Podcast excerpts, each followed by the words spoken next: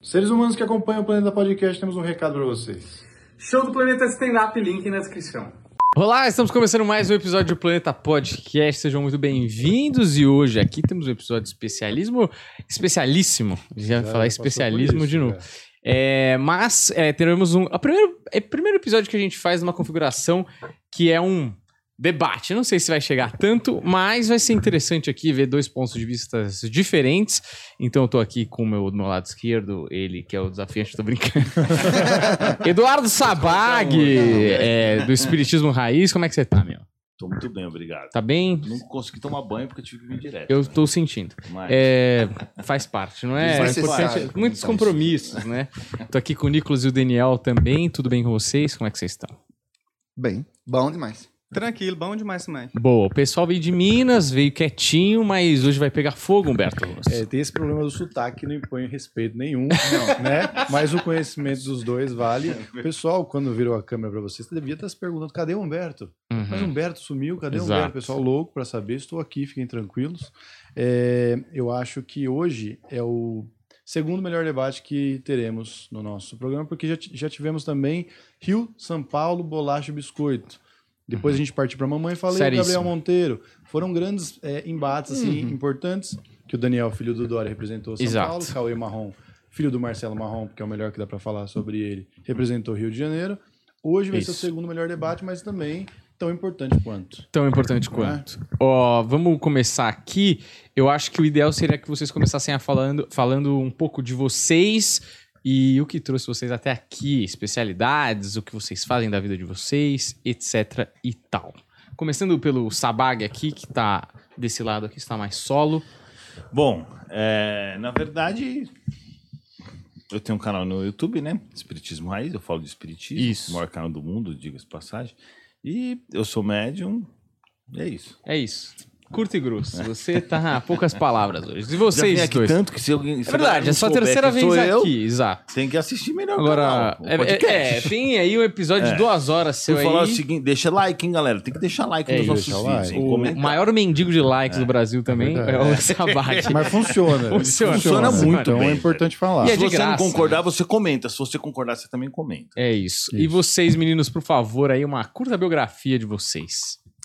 Sou Daniel Gontijo, é, psicólogo, pe- pesquisador na área da psicologia da religião. Tenho um canal aqui no YouTube também, é, no qual eu faço divulgação científica e reflexões críticas sobre religião, pseudociências, nessa parada aí. Tem um quadro lá no meu canal que, inclusive, está fazendo bastante sucesso, que é o Testemunho Cético, que a gente chama. Certo. Tem o testemunho das igrejas, né? O pessoal que Uhum. vai relatar por que, que se converteu, o que aconteceu na sua vida. Mas lá no meu canal é o contrário. Por que, que a pessoa abandonou a religião, abandonou a fé e se tornou ateia, agnóstica? Então é uma proposta um pouquinho diferente. E é isso aí. Estamos aí para dialogar hoje aí com Boa. o Eduardo. Daniel, agora, Nicolas, por favor. Eu tenho um canal também, chama O Neuromágico, e no canal eu mostro, assim como outros mágicos ao longo da história, Houdini, James Randi, até Padre Quevedo, como alguns fenômenos que são atribuídos ao paranormal ou sobrenatural são, na verdade, um truque de mágica. É, muitas vezes feito por alguém voluntariamente, um charlatão que está ali intencionalmente enganando as pessoas, ou às vezes até de forma espontânea, né? Certo. De exemplo, a hipnose que pode acontecer, mesmo se a pessoa saber que está hipnotizando alguém. Uhum. Então é isso. Basicamente, eu tento Certo. desmascarar ou explicar, por uma ótica cética, alguns fenômenos sobrenaturais. Tipo o Hoje Mr. eles vieram M, né? desmascarar eu, hein? É, você, sua máscara vai de cá ao chão se você não se cuidar aqui. hein? É, pra, pra, é, pra, pra me enganar tem que ser muito bom. E ele já falou que ele é só médium. Então vai ser difícil. Então é isso. É isso. É humorista Eu- também, tá Começamos né? bem É aqui. humorista. Eu gostei, eu gostei dessa. eu Tem o- médio, tem o bom, então eu engasga, gostei. Quatro minutos já. engasga piada. Temos aqui um trocadilho de primeira. um? Olha só, eu queria começar, já que vocês foram breves aí na introdução, teve a piadinha para dar aquela soltada boa, mas eu acho que vocês têm que falar um pouco do o que aconteceu no caso, para vocês perderem a fé de vocês. E o Eduardo, eu sei que era cético e depois veio a se tornar. é, é, como é que eu posso colocar? Você veio se tornar médium. Sim. Então eu queria que vocês Espírita, contassem. espírita. Eu Sou espírita raiz, que é o nome do meu raiz, Espírita não é? raiz. Então eu queria que vocês contassem um pouquinho cada um dessa história de, de, de fé e de não fé de vocês. O porquê que, que as coisas mudaram. Bom, na verdade, no meu ponto de, no meu ponto de vista, não, né? O que aconteceu comigo foi que eu, antes, antes de conhecer o Espiritismo, eu realmente não acreditava em nada, porque eu achava que não tinha muito sentido as coisas. E aí, com o passar do tempo, algumas coisas foram acontecendo na minha vida, até que, resumidamente, porque eu não vou contar a história inteira, que eu já contei três vezes, já entrou, uhum. três vezes em cada podcast do, do Brasil, então umas 14. É, mas, de fato, é que tudo foi me colocando até que eu cheguei uma vez numa mesa de psicografia e aí tava minha tia e mais cinco mulheres fazendo psicografia. E eu pensei, essas mulheres são loucas, né, velho? Conversar com o espírito não tem nenhum sentido isso daí. Uhum. Vai falar com o espírito, o que, que o espírito vai falar para elas por carta? E aí eu senti um perfume que não tinha como eu sentir, né? Uhum. Porque, tipo, tava um lugar fechado e não tinha ninguém lá. Eu achei isso meio esquisito. E aí elas pegaram as cartas e quando eu catei a carta para olhar, realmente tudo que estava dizendo ali tinha muito a ver com a minha vida. Não tinha como elas terem acesso àquelas informações. Claro que eu estou ignorando vários outros fenômenos que aconteceram antes, mas como eu era bem cético, eu não, não quis. Tipo assim, eu sou daqueles que só acredita vendo, assim. Né? Uhum. E aí, o que aconteceu? Naquelas cartas, elas falavam várias coisas, entre elas informações. Tinha uma carta do espírito Humberto de Campos, e ele falava o seguinte, irmão X, né? que eu, eu tinha mediunidade, que eu ia utilizar essa mediunidade para ajudar, me ajudar, ajudar as pessoas à minha volta e depois a humanidade. Óbvio uhum. que eu uhum. achei aquilo exagerado, né? Porque eu pensei, putz, pelo amor de Deus, falei pra minha tia, tô fora, mano, fala com esse maluco aí que eu não tô, tô de boa de querer ajudar a humanidade, que não me, não me coloca nessa, que eu tô bem na minha. Uhum. E aí, depois disso, mesmo assim, eu continuei desconfiando. Porque eu fiquei pensando, elas podem ser loucas, mas podem ter deduzido isso de alguma forma. Aí, depois de muito tempo, como que eu comecei realmente a acreditar nos espíritos? Foi que minha ex incorporava um, um espírito, que era meu mentor, e todo dia ela conversava comigo. Oito horas da noite, o espírito vinha e conversava comigo. E ela falava de química, física, coisas que não tinha como saber. Porque ela era, tinha, sei lá, 18 anos e ela não tinha aquele conhecimento naquele nível para falar de comigo daquele jeito. Só que eu ficava pensando que a mina poderia ter estudado durante o dia pra me zoar à noite, entendeu? Fiquei com isso na cabeça. Eu ficava realmente relação. achando assim, meu, essa mina tá me zoando. Ela fica fingindo que é um espírito só pra bagunçar comigo, né? Ela envolando. Entendeu? Eu falei, falei engraçado. Não, falei, eu pensei, não sabia que ela era inteligente desse jeito, né? Uhum. Pra estudar assim tanto. E aí, um dia, o espírito deu uma informação que tinha acontecido algo no meu trabalho que não tinha como ela saber. Que, tipo assim, ninguém sabia, só eu e mais um, ou eu, praticamente. E aí eu percebi que realmente existia um, algo a mais. Só que mesmo assim, eu fiquei desconfiado. Uhum. E passou o tempo. Aí, mas aí outras coisas começaram a acontecer, como as cirurgias espirituais foram feitas em mim, que eu tive uma hernia inguinal, que uh, tinha, foi assim, eu tinha uma hernia inguinal, eu fiz o, o exame uh, de ultrassom, aí meu primo operava no libanês. Eu falei ele, ó, tô com essa hernia inguinal. Ele falou, então vai lá, vai ser examinado por esse médico aqui para ele ver. Ele foi lá, mano, enfiou o dedo, doeu demais, Foi uma dor horrível. Foi perto do que eu senti na minha vida. Ele falou: não, realmente, tá furado mesmo, você tem uma hérnia. Fui no outro médico, porque meu primo falou que. Ah, eu fui no outro que não era amigo dele, depois eu fui no amigo dele, fui no neurologista no gástrico, os dois examinaram, morri de dor. Aí ele marcou a cirurgia no libanês, tava tudo certo. Uhum. Quando eu tava dois dias antes de vir para cá, eu perguntei apareceu o doutor Bezerra de Menezes e falou para mim: você está curado, não precisa mais. Eu fui, fiz ultrassom e realmente não estava mais. Aí eu, eu falei isso meu primo, meu primo não acreditou nisso, falou: óbvio que isso não tem como ter acontecido, vai lá e faz o exame. Eu fui fazer o exame e realmente não tinha mais. E isso, tipo assim, pela ciência normal não tem explicação, porque uma hernia inguinal é algo muito forte, né? Além das outras curas que eu tive. Só que depois de um tempo chegou a tanto esse, esse comportamento de uh, de ver as coisas repetitivas e conversar com os espíritos e ter acesso às coisas que não iam, que eu não sabia que iriam acontecer e que aconteciam antes deles, eles me falavam antes e depois acontecia, né? Uhum. E aí eu percebi que realmente existe um mundo espiritual. Foi isso. Basicamente isso. E vocês? Daniel, pode começar você. A dele é, é mais legal, pode. A minha história é curiosa. O Nicolas vive me zoando porque muita gente fala assim: Daniel, você não acredita em nada, você é um uhum. materialista, mas é porque você não teve ainda uma experiência sobrenatural espiritual, como o Eduardo está mencionando. Uhum. Só que isso é mentira. Eu tive várias experiências malucas, desde sair do corpo, mover um copo com a força do meu pensamento, supostamente, claro, uhum. supostamente. É, vi a minha avó, depois de falecido, minha bisavó no azulejo do banheiro. Eu já tive várias experiências premonição várias experiências premonitórias. De coisa que aconteceu depois? É, justamente. Então a galera fica assim, pô, velho, depois disso tudo você ainda é ateu, cético desse jeito, o que, que acontece? É, basicamente, a minha história é um pouquinho longa, né? Eu, eu nasci numa família católica, fui batizado, primeira comunhão, crismei. Ali pelos 15 anos eu comecei a ter algumas dúvidas. Meus pais nunca foram assim muito religiosos, então de certa forma eu acho que isso ajudou um pouquinho, né? Por sorte ou azar, eu me afastar um pouco da religião.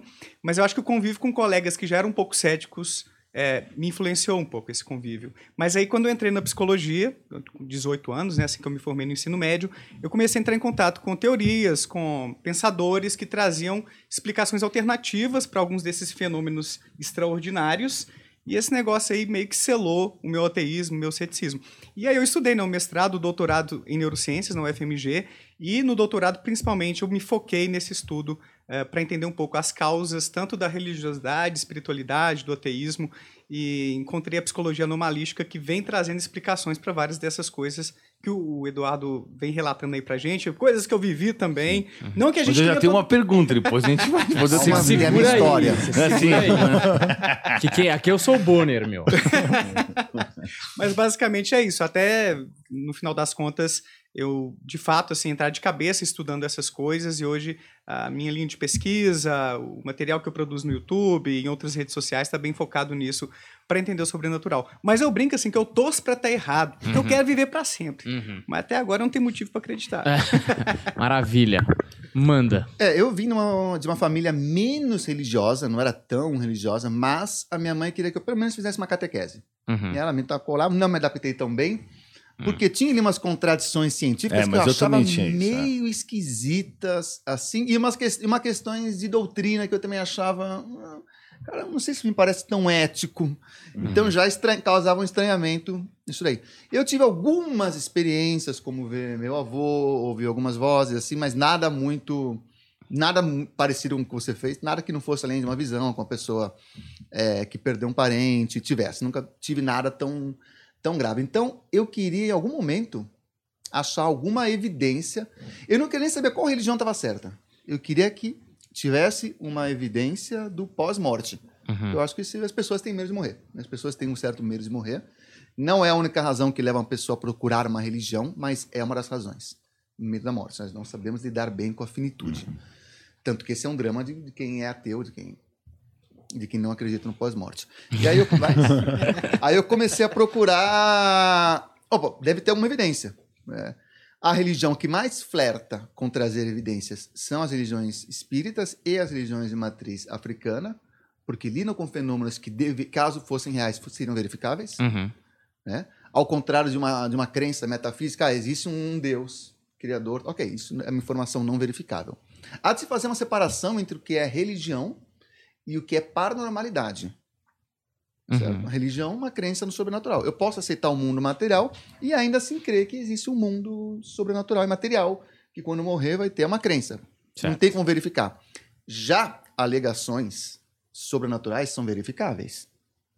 Certo? Uhum. E aí eu via que toda vez que se fazia uma alegação é, sobrenatural, quando ia se verificar em ambientes controlados, ela não passava. Né? Vide James Randi, que ficou aí com desafio paranormal por décadas, até hoje, o Instituto está lá. Um milhão de dólares, Um milhão de né, pra dólares. quem provar qualquer coisa. É. Uhum. Ó, Quantos anos passou Já tem, né? pessoas falando, falando que liam... E não, é, é qualquer fenômeno paranormal, não só espiritual. Poderia existir paranormalidade e não existir é, espíritos. Poderia existir pessoas com poderes da mente. Telecinese, Uhum. qualquer coisa, entortar um garfo com a mente, já bastaria. E essas pessoas em ambiente controlado nunca passavam, nunca conseguiam demonstrar. Então isso me levava a crer que caso fenômenos sobrenaturais existam, nós ainda não conseguimos provar, Uhum. não conseguimos demonstrar. E essa é uma, é uma posição válida. né? Nós não temos essas evidências. Então eu me mantenho cético. Mas mantenho, torço para estar errado. Maravilha. E assim, e minha, enquanto religião. Eu, eu sou o único que torce pra eu estar certo. Enquanto religião, o Se eles espiritismo. certos, eu simpatizo com o espiritismo em termos de doutrina e filosofia, porque ele tende a ser uma religião mais inclusiva. Ele geralmente tem linhas menos preconceituosas, argumento e tal, que, coisa que você vê em outras religiões cristãs, mais fundamentalistas, que tende a ser nociva para a sociedade, né? certos preconceitos que não fazem sentido hoje em dia. Uhum. É, eles não parecem ter um grande plano de poder, eles parecem ser mais seculares em deixar é, a religião fora do Estado, eles não, não intervêm em questões tal. Mas o que me incomoda é que em muitos momentos tenta se passar por ciência. Esse é um problema que eu tenho com o espiritismo em vários momentos. Ele tenta alegar ser ciência. Isso me incomoda um pouco. Uhum. Pronto. Esse nem era pergunta isso daí, mas Mas ó, o Sabag tem uma pergunta pra fazer pra eles. para ele primeiro. Mas eu quero só pontuar Ah, tá. uma coisa aqui, porque isso aqui dá um corte maravilhoso que eu não posso Hum. perder esse momento. Anota. Os, os ateus, eles. É, o pessoal, o time do Darwin, eles têm aqui uma. É o time do Darwin. Eu Sim. tinha uma camiseta do Darwin também, muito bonita. Eu mostro pra Darwin era vocês. cristão, tá? Só para saber. Não sei porque Uhum. Darwin virou são dos ateus, né? É porque o criacionismo é, não concorda com as ideias dele. E acho que é só isso. Hum. É, Mas o espiritismo concorda com o criacionismo. É que Sim, tá. sim. pode. Com evolucionismo. Eu nem Ou sei se evolução, a gente ia evolucionismo, debater o assim, tá. Darwin, mas a gente pode É porque é fazer óbvio, isso não tem também. como. A gente pode fazer. O que o Espiritismo fala, na verdade, é o seguinte: que Deus, quem é o criador de tudo? Por isso que eu sempre falo que não existe ateu. Por quê? O ateu, se for voltar, ele vai falar do átomo, etc, etc. Então, o Espiritismo vê como criador, a origem de todas as causas, o átomo, por exemplo. Então, Deus é o, é o átomo. entendeu? Alguém tem que ter feito algo, até porque o universo tem expansão. Se o universo existisse de todo tempo, ele estaria, ele fosse estático, você até poderia falar, "Ah, o universo já estava aí quando a gente chegou. Mas ele está realmente, continua em expansão, quer dizer que ocorreu uma explosão e tudo.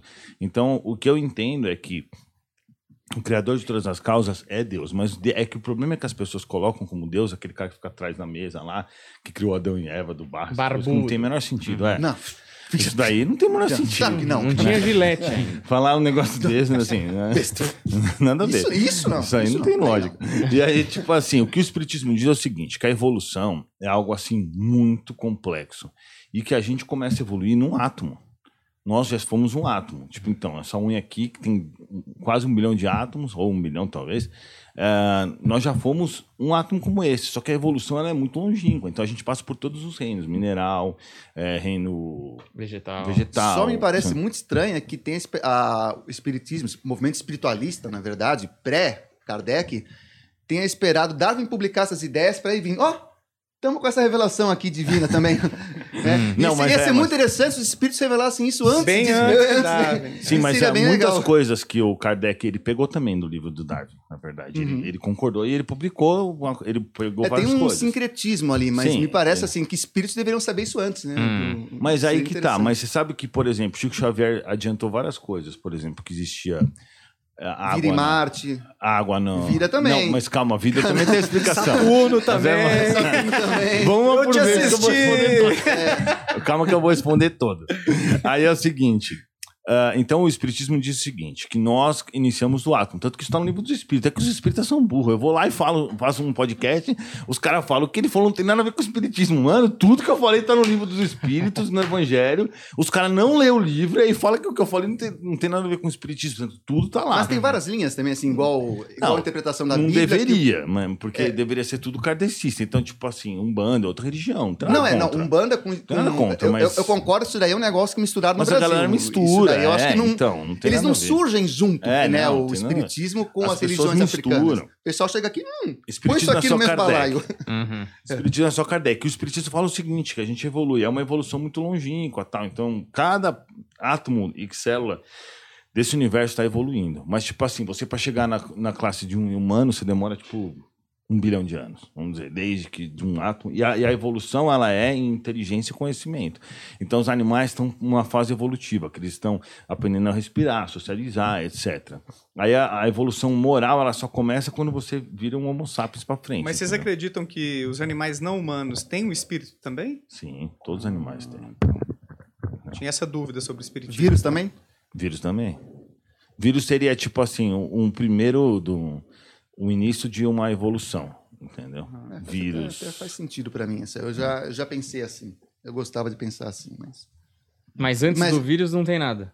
Vem, você é um átomo, tipo essa, essa pedra Então, mas aqui, o átomo tem uma Você alma, então. hoje é um átomo. Eu sou. Piada com, tal- com a altura, não, cara. Acho que, né, não, sem, sem esse bullying. Você é É que essa cadeira tá já me fez a favorecendo. piada, acabou de fazer.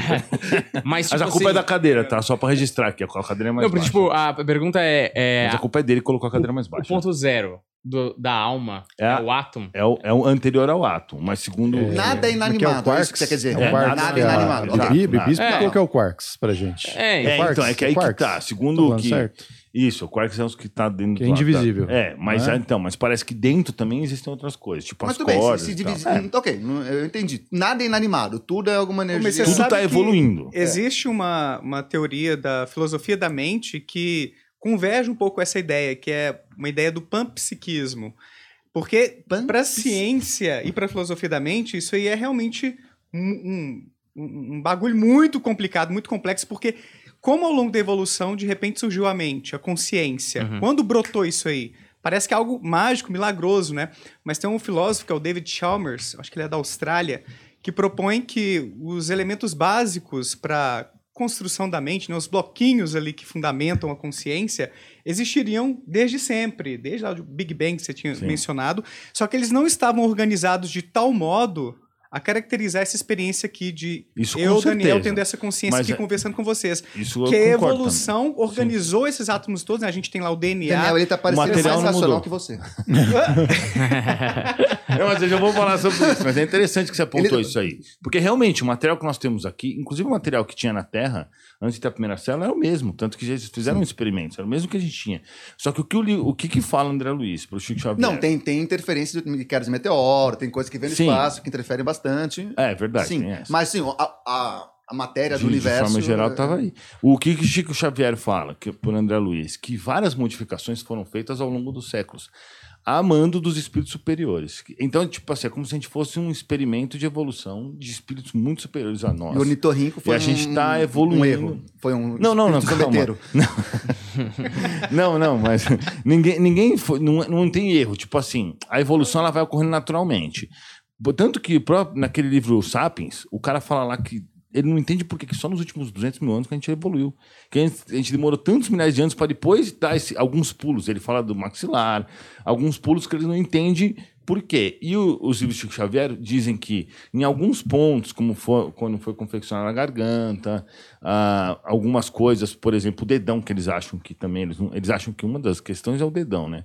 Que facilitou muito para evoluir, para poder fazer mais coisas e tal. Esses pontos, eles foram calculados por, por esses espíritos superiores que fizeram as modificações necessárias ao longo de uma encarnação e de outra, entendeu? Tipo assim, eles foram mudando os espíritos a fim de fazer Update, né? isso. Um update, é. É, mas é, eu, eu vejo com bons olhos a tentativa da religião, ou dos líderes religiosos, de tentar fazer uma conciliação entre a sua fé e a ciência, porque realmente não rola quando a gente vê o criacionismo Não, não tradicional, sentido. né? Deus chegou Eu lá, fez também um- não acreditava por causa disso. É. Porque eu fui na igreja e o cara falou assim: ah, Adão, a morte só existe porque Adão e Eva pecaram. Eu falei, mas o que, que tem a ver com isso, mano? Adão e Eva pecam, eu que me ferro, É. velho. Não tem nenhuma lógica isso daí, né? Mas assim, mas quando a gente se aprofunda no que a gente sabe pela ciência de alguns desses processos, vai ficando um pouquinho mais complicado, sabe, Eduardo? Por exemplo, o que a gente sabe hoje sobre é, evolução, um dos pré-requisitos é a mutação genética. Na hora dos gametas se repro- reproduzir, não sei se é o melhor termo, né? se as células se dividirem, melhor dizendo, para a construção do gameta, né, do óvulo, do espermatozoide, pode ocorrer um erro de cópia do DNA, que é uma coisa meio aleatória, no sentido de que a gente não consegue prever. Vários fatores podem, podem influenciar isso aí. Radiação, enfim, tem vários pontos aí. É, de forma que, se aquele óvulo, aquele espermatozoide, que está com aquele DNA modificado, é, acabar sendo fecundado, né, o óvulo, por exemplo, vai gerar um descendente com uma leve diferença é, em relação aos seus progenitores.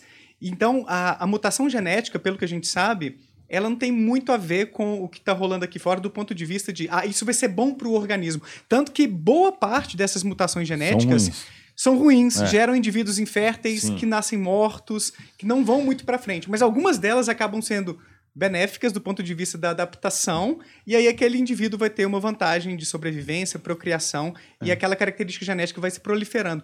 Então, não existe um plano divino, uma inteligência, até onde a gente sabe, não há evidências disso, para poder explicar o processo da evolução. Fora essas É, quando você olha o ser humano, você percebe que ele, que ele tem várias falhas, né? Um projetista teria que estar bem louco. Você engole pelo mesmo lugar que você respira e que você fala.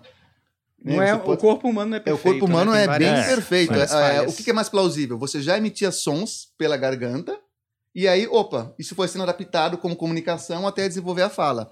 Porque se eu tenho um espírito inteligente, não, vou ter um local para ele falar pra ele conseguir comer e falar ao mesmo tempo. Opa, isso é perfeito. Não é? E beijar, às E vezes. beijar, às vezes, e outras coisas. Fumar, sei lá. Por aí vai. Multitasking. Mas assim, ó, mas é uma coisa que. É, Aí, Mas isso daí flerta com, com um design inteligente.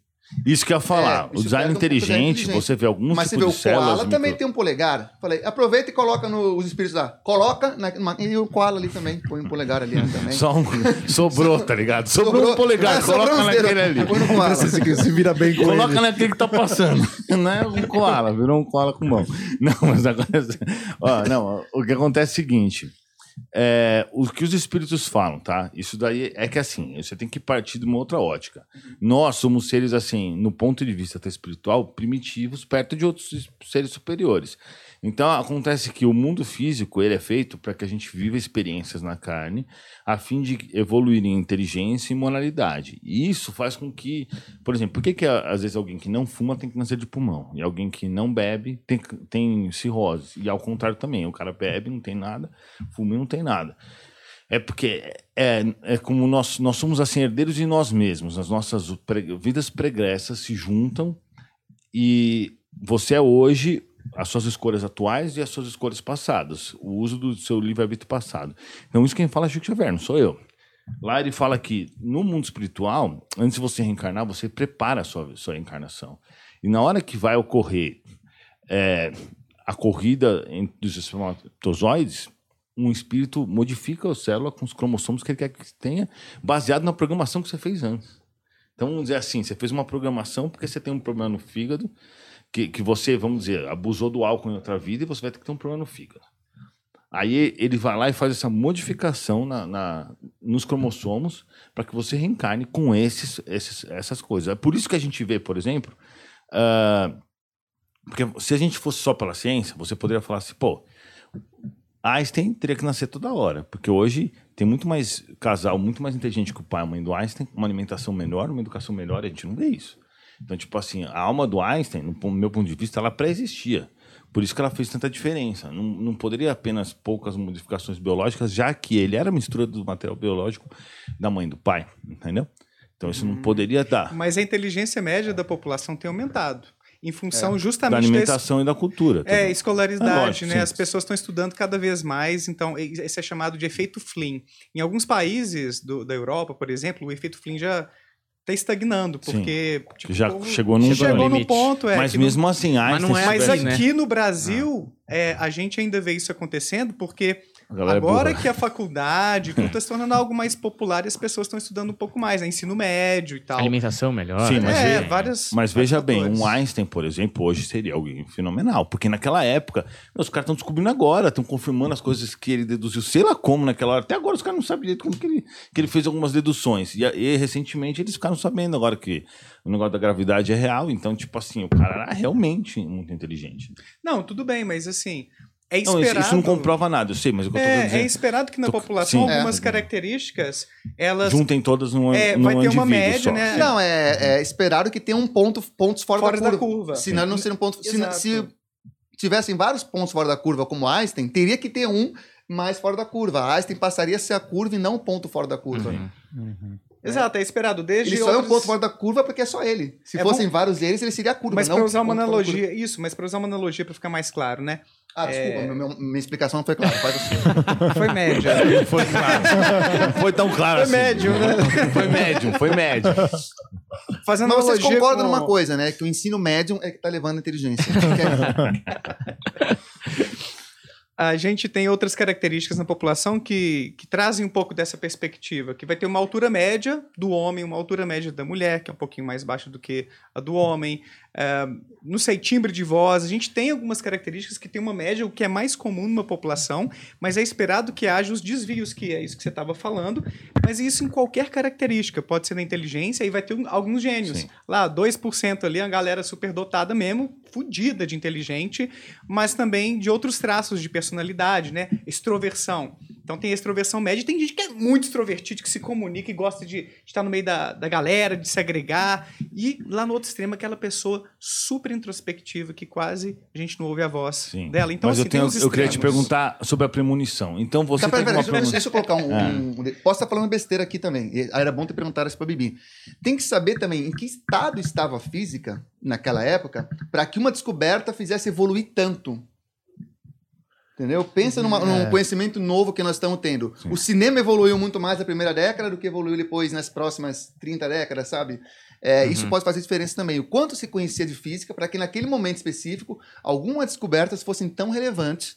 Né? E que hoje, por mais que se estude tanto, não tem esse grande salto. Não tem isso, isso, é um, isso é um parênteses que é uma, uma Mas isso é tá? importante. Mas Eu o fato deles terem deles estarem agora concluindo que algumas coisas que ele disse estavam Sim, certo sim, mostra que o cara tipo tá Não, bem, não, Ele não, foi um gênio, sem né? dúvida, sem dúvida. E isso que eu tô falando também não tenho certeza, não. É só uma. Não, mas eu entendi, não. Tem sentido Por que que tá pode ser fora da curva? Eu não me lembro qual divulgador científico falou isso recentemente, que se Einstein não tivesse existido, a gente teria chegado às conclusões que ele chegou. Depois. Haveria. Depois. É. Entende? Porque ele não foi do nada, não foi uma coisa tão mágica assim. Claro. Ele tinha um background, é, conhecimentos da física da época. Uhum. ele que errou também permiti- algumas errou coisas, algumas né? coisas. Que permitiram ele chegar a algumas conclusões. Mas, obviamente, ele era um cara fora da curva. Mas a gente chegaria àquelas conclusões talvez Mas um pouquinho mais, mais tarde, é. tarde. Mas continua a sua premonição. Sim. É, minha pergunta é a seguinte, sobre a premonição. Então você teve um, uma- um pressentimento, um sonho, alguma coisa, e você e aconteceu aquele fato. E qual que é a explicação que você dá pra isso? É, eu tenho. Eu tive. Porque Allan Kardec diz que Sim. a premonição é um tipo de mediunidade, né? Que você pode visualizar o seu futuro a curto, médio e longo prazo, principalmente porque isso já está meio do que programado. Então, Uhum. acesso à sua alma, à sua consciência, à sua programação, é mais ou menos isso. E você viu o Eu- seu vô também, né? Acho que vocês podem contar essas experiências. É porque eu vi o vô, é Que legal isso, ele saber, claro, mas ele de pode ateu deduzir a cabeça é um puta dele, o corte. Eu tô com isso aqui guardado. entendeu? Eu só quero que vocês A façam gente tá pra corte. direcionar o corte. Show. É lógico, é pra isso. Mas, Mas- vai lá. Mas a pergunta é essa. É. Vamos- depois ele responde essa daí do vô. Vamos Primeiro pra você. Eu tive. Tenho de vez em quando ainda, mas mais raramente agora. Dois tipos de premonição. Uma que é a premonição. Sonho premonitório. Sim, que é premonição muito onírica. tipo Allan Kardec fala, É, né? eu tive uma cabulosa. E eu, te, eu tive muitas vezes a premonição, eu chamava de engano premonitório. Como é que funcionava Ele isso? inventou né? É, eu- eu- é um neologismo, porque eu nunca tinha visto nada do tipo. Eu morava no interior de Minas, Bom Despacho, né, minha terra natal. Trabalhava no escritório do meu pai. Office boy, né? Comprava pão, pagava conta, essas paradas. E aí, na rua, eu vi alguém de longe. E, pô, aquele lá é o, o Laranjinha. Aí tá, andando. Ah, não era não, me enganei. Então eu me enganava vendo as pessoas na rua de longe. Eu dobrava a esquina, descia lá embaixo, eu trombava com Laranjinha. E eu tinha isso várias vezes. Eu tinha isso também. Cara, e No aquilo ali... poker, eu tinha isso no poker. Aham, aí E mesmo. sempre caía o jogo. Sim, mas aí depois Pô, cortaram. mas o cara tava na tua frente. Não, mas não. Bora era marcado, Era laranjinha. Ó, o Laranjinha! Não, ah, Lá de perdi o jogo. Não, não é isso. Testar, Não, eu jogava, no, eu jogava online. Cara, que é. Não, eu jogava online, eu jogava online. E aí, antes que eu quando comecei a, a descobrir, antes de você perceber que eu era médium, eu ficava torcendo e pum, saía as cartas. Falei, como é possível, velho? Aí eu percebi que, na verdade, não era que eu torcia, é que aparecia na minha cabeça. Então eu tava falando. E aí depois foi cortado, mas eu tive isso por várias vezes. Aham. E aí, o que, que aconteceu? Eu comecei a reparar isso muitas vezes. Isso Hoje foi... você não tem. Droga, agora que eu tenho baralho, Hoje uma não. câmera. Tá vendo? É por isso que. Não, mas agora que tem baralho e uma câmera, nós podemos testar. Ah, a gente vai testar, isso é bom. Pô, Se fudeu, Sabado. Você testar, chamou os então, caras, agora ele você falou- se Ele vira. falou que cortou antes, ele não, falou, ele não posso nem cobrar, ele já falou. Problema teu, irmão. Mas é que é o seguinte, eu tenho, eu tenho uma explicação pra isso. Por Porque que você usou que- pra ganhar dinheiro. Não, porque que. Não, Mas ele não, não explicou não é nem dele, você quer explicar Por- o seu? Porque. Explica o seu, o seu engano premonitório. Explica o dele, é. Aí depois, depois você vai me perguntar assim: por que, que você não comprova aqui as coisas que, eu, que você faz? De, por exemplo, acertar o futuro das Viu? pessoas. Até que enfim você acertou uma premonição. Como é que você sabe que eu ia perguntar isso? Porque era uma boa pergunta pra você, É um tá vendo? É um clássico, né, da- Agora vai, eu fiz a pergunta, vamos continuar. Não, não responda. você, como que de modo, modo geral, não você. Aí eu comecei a ficar alarmado com isso, achando que eu tinha um superpoder, né? Que eu era paranormal, alguma coisa do tipo. Foi na minha transição do... Logo esse, né? Conheceu pra quê, laranjinha, né? Serviu pra quê, pô? Reconheceu laranjinha. É, Não, se enganar com laranjinha. É. se eu tivesse devendo alguma coisa pra ele, né? não, não vou pra lá não, porque senão ele vai me cobrar. e aí o meu irmão me deu a primeira lição cética. O Thiago virou pra mim e falou assim, Daniel, começa a reparar se tem vezes que você se engana com a pessoa e não encontra depois. Porque você pode estar dando muita atenção Hum. aos casos positivos É, é e desconsiderando os seus erros. Isso aí é chamado de viés de confirmação na psicologia. É quando a gente presta muita atenção àquilo que parece bater com o que a gente quer acreditar e joga para debaixo do tapete, ignora ou menospreza os nossos erros. Isso acontece Terra plana, todo mundo, Cria- todo lugar. Todos temos todo isso, mundo, é. Isso cria uma ilusão de que aquilo que a gente acredita é verdadeiro. E, dito e feito, eu comecei a reparar que eu errava mais do que eu acertava e que a minha taxa de acerto era maior no centro da cidade. Hum. Onde eu laranjinha acabava tava. vendo as pessoas que frequentavam aqueles lugares frequente- frequentemente, né? Frequentavam, né? É, É. O Laranjinha lá na Lan House, o fulaninho de tal ali no banco, que ele também pagava as contas. Bar do Laranjinha. Ele ia lá e sempre encontrava ele. Então isso aí era o quê? Um processo de condicionamento. A gente Sim, aprende... mas esse daí não serve como premonição. né? Não, mas é a explicação da premonição. Ah, sim. porque a Mas essa é a princípio- dele. É. Exato. Mas aí, a- a- a- agora o segundo tipo de caso, que é o o sonho premonitório, eu acho que vai ser mais legal pra gente discutir um pouquinho, assim, É. né? Porque isso chama muita atenção. Eu tive um sonho com um colega meu que teve um problema numa viagem. Acordei assim lá no nosso grupo, né, de amigos e brinquei. Ô careca, cuidado na hora de viajar, hein, mano. Tive um sonho, deu ruim aí com você. Aí ele respondeu: Você tá zoando. Eu, O quê? Cara, eu atropelei um cavalo hoje cedo, saindo do trabalho pra outra cidade. Tô até arrepiando lembrando aqui, ó. É bom, é bom pensar que a gente tem um poder. É bom mesmo, velho, é bom. E, e aí a Atropelar um galera... cavalo é uma coisa que nunca aconteceria aqui em São Paulo, né? Atropelei um É, cavalo, não, não, né? é Só se é de da polícia.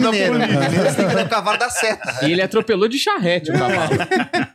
E a galera foi ao delírio com aquilo. Que isso, Daniel? Como é que você... Não, você sabia, assim, você pegou informação de outras vias e tá aqui zoando a gente e tal. E não, eu tinha sonhado que ele tinha um problema. Mas aí vem um detalhe. As premonições, as profecias, coisas, visões sobre o futuro e coisas assim, geralmente as afirmações são muito amplas, genéricas. Eu falei que deu, deu ruim Uhum, durante uma viagem pra ele. Eu não sonhei com cavalo nenhum, por exemplo. uhum.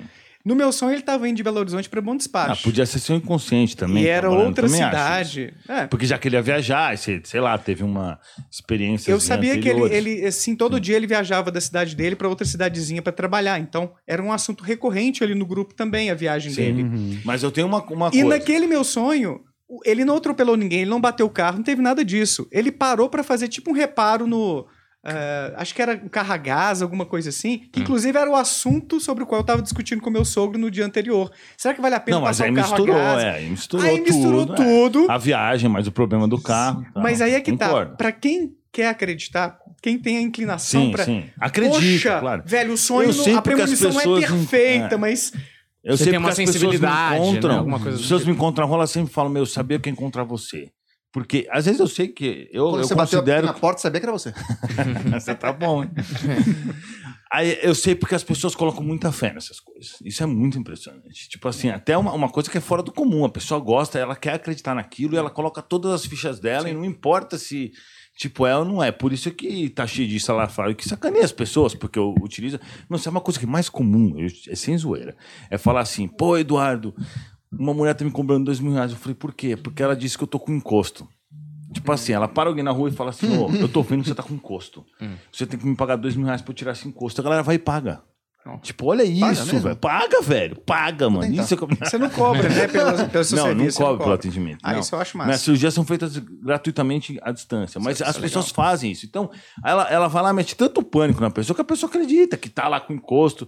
E a pessoa nem vem perguntando pra mim, será que eu tô com encosto? Ela vem falando que ela tá com encosto. Tipo, acreditou tanto, tá ligado? Que ela acha que ela realmente tá. E nem importa. Então é muito complicado isso daí. Mas, 90% por exemplo. dos atendimentos acabam com: olha, isso daí que você tem é um trabalho que fizeram pra você, e É. pra livrar tem que comprar as Não, velas. que é, não, pior é tal quando, lugar. isso, quando a pessoa chega na rua, na outra pessoa aborda e fala assim: Ô, eu tô vendo, fizeram um trabalho pra você. Não tem alguém que não gosta de você? A pessoa pensa e fala: É, tem, porque sempre tem alguém que não gosta de alguém. Então é normal. Fala, Nós que estamos ele fez um então, trabalho. É. ele tá com inveja de você, ela fez trabalho, a pessoa pensa, é, a pessoa aquela vida horrível. Quem que tem inveja, né, da vida da pessoa? É meu Tem gente que- sempre. Tem gente que posta, né? A galera que me inveja, não sei o que. Eu fico pensando, quem que vai invejar essa vida miserável que você Então, assim, tem, tá você é ligado? irrelevante, cara. Eu nisso. Mas ele, por exemplo. Aliás, acho que foi com você que eu aprendi isso. Eu vi essa eu piada, um eu corte tenho, eu tenho uma piada aqui. É, exatamente essa. então. Mas você não Obrigado. acha, você não acha que, por exemplo, ele pode ser vidente, mas péssimo? Ele é um péssimo vidente. Ele, mais Ele não é médium, nem, bo- nem Ele é bom, ele é médium, ruim. ele é péssimo, ele é um ruim. vidente. Mas, ó, por é. exemplo, no meu Instagram eu acertei o dia que aquele Lázaro foi, foi pego, de 40 dias.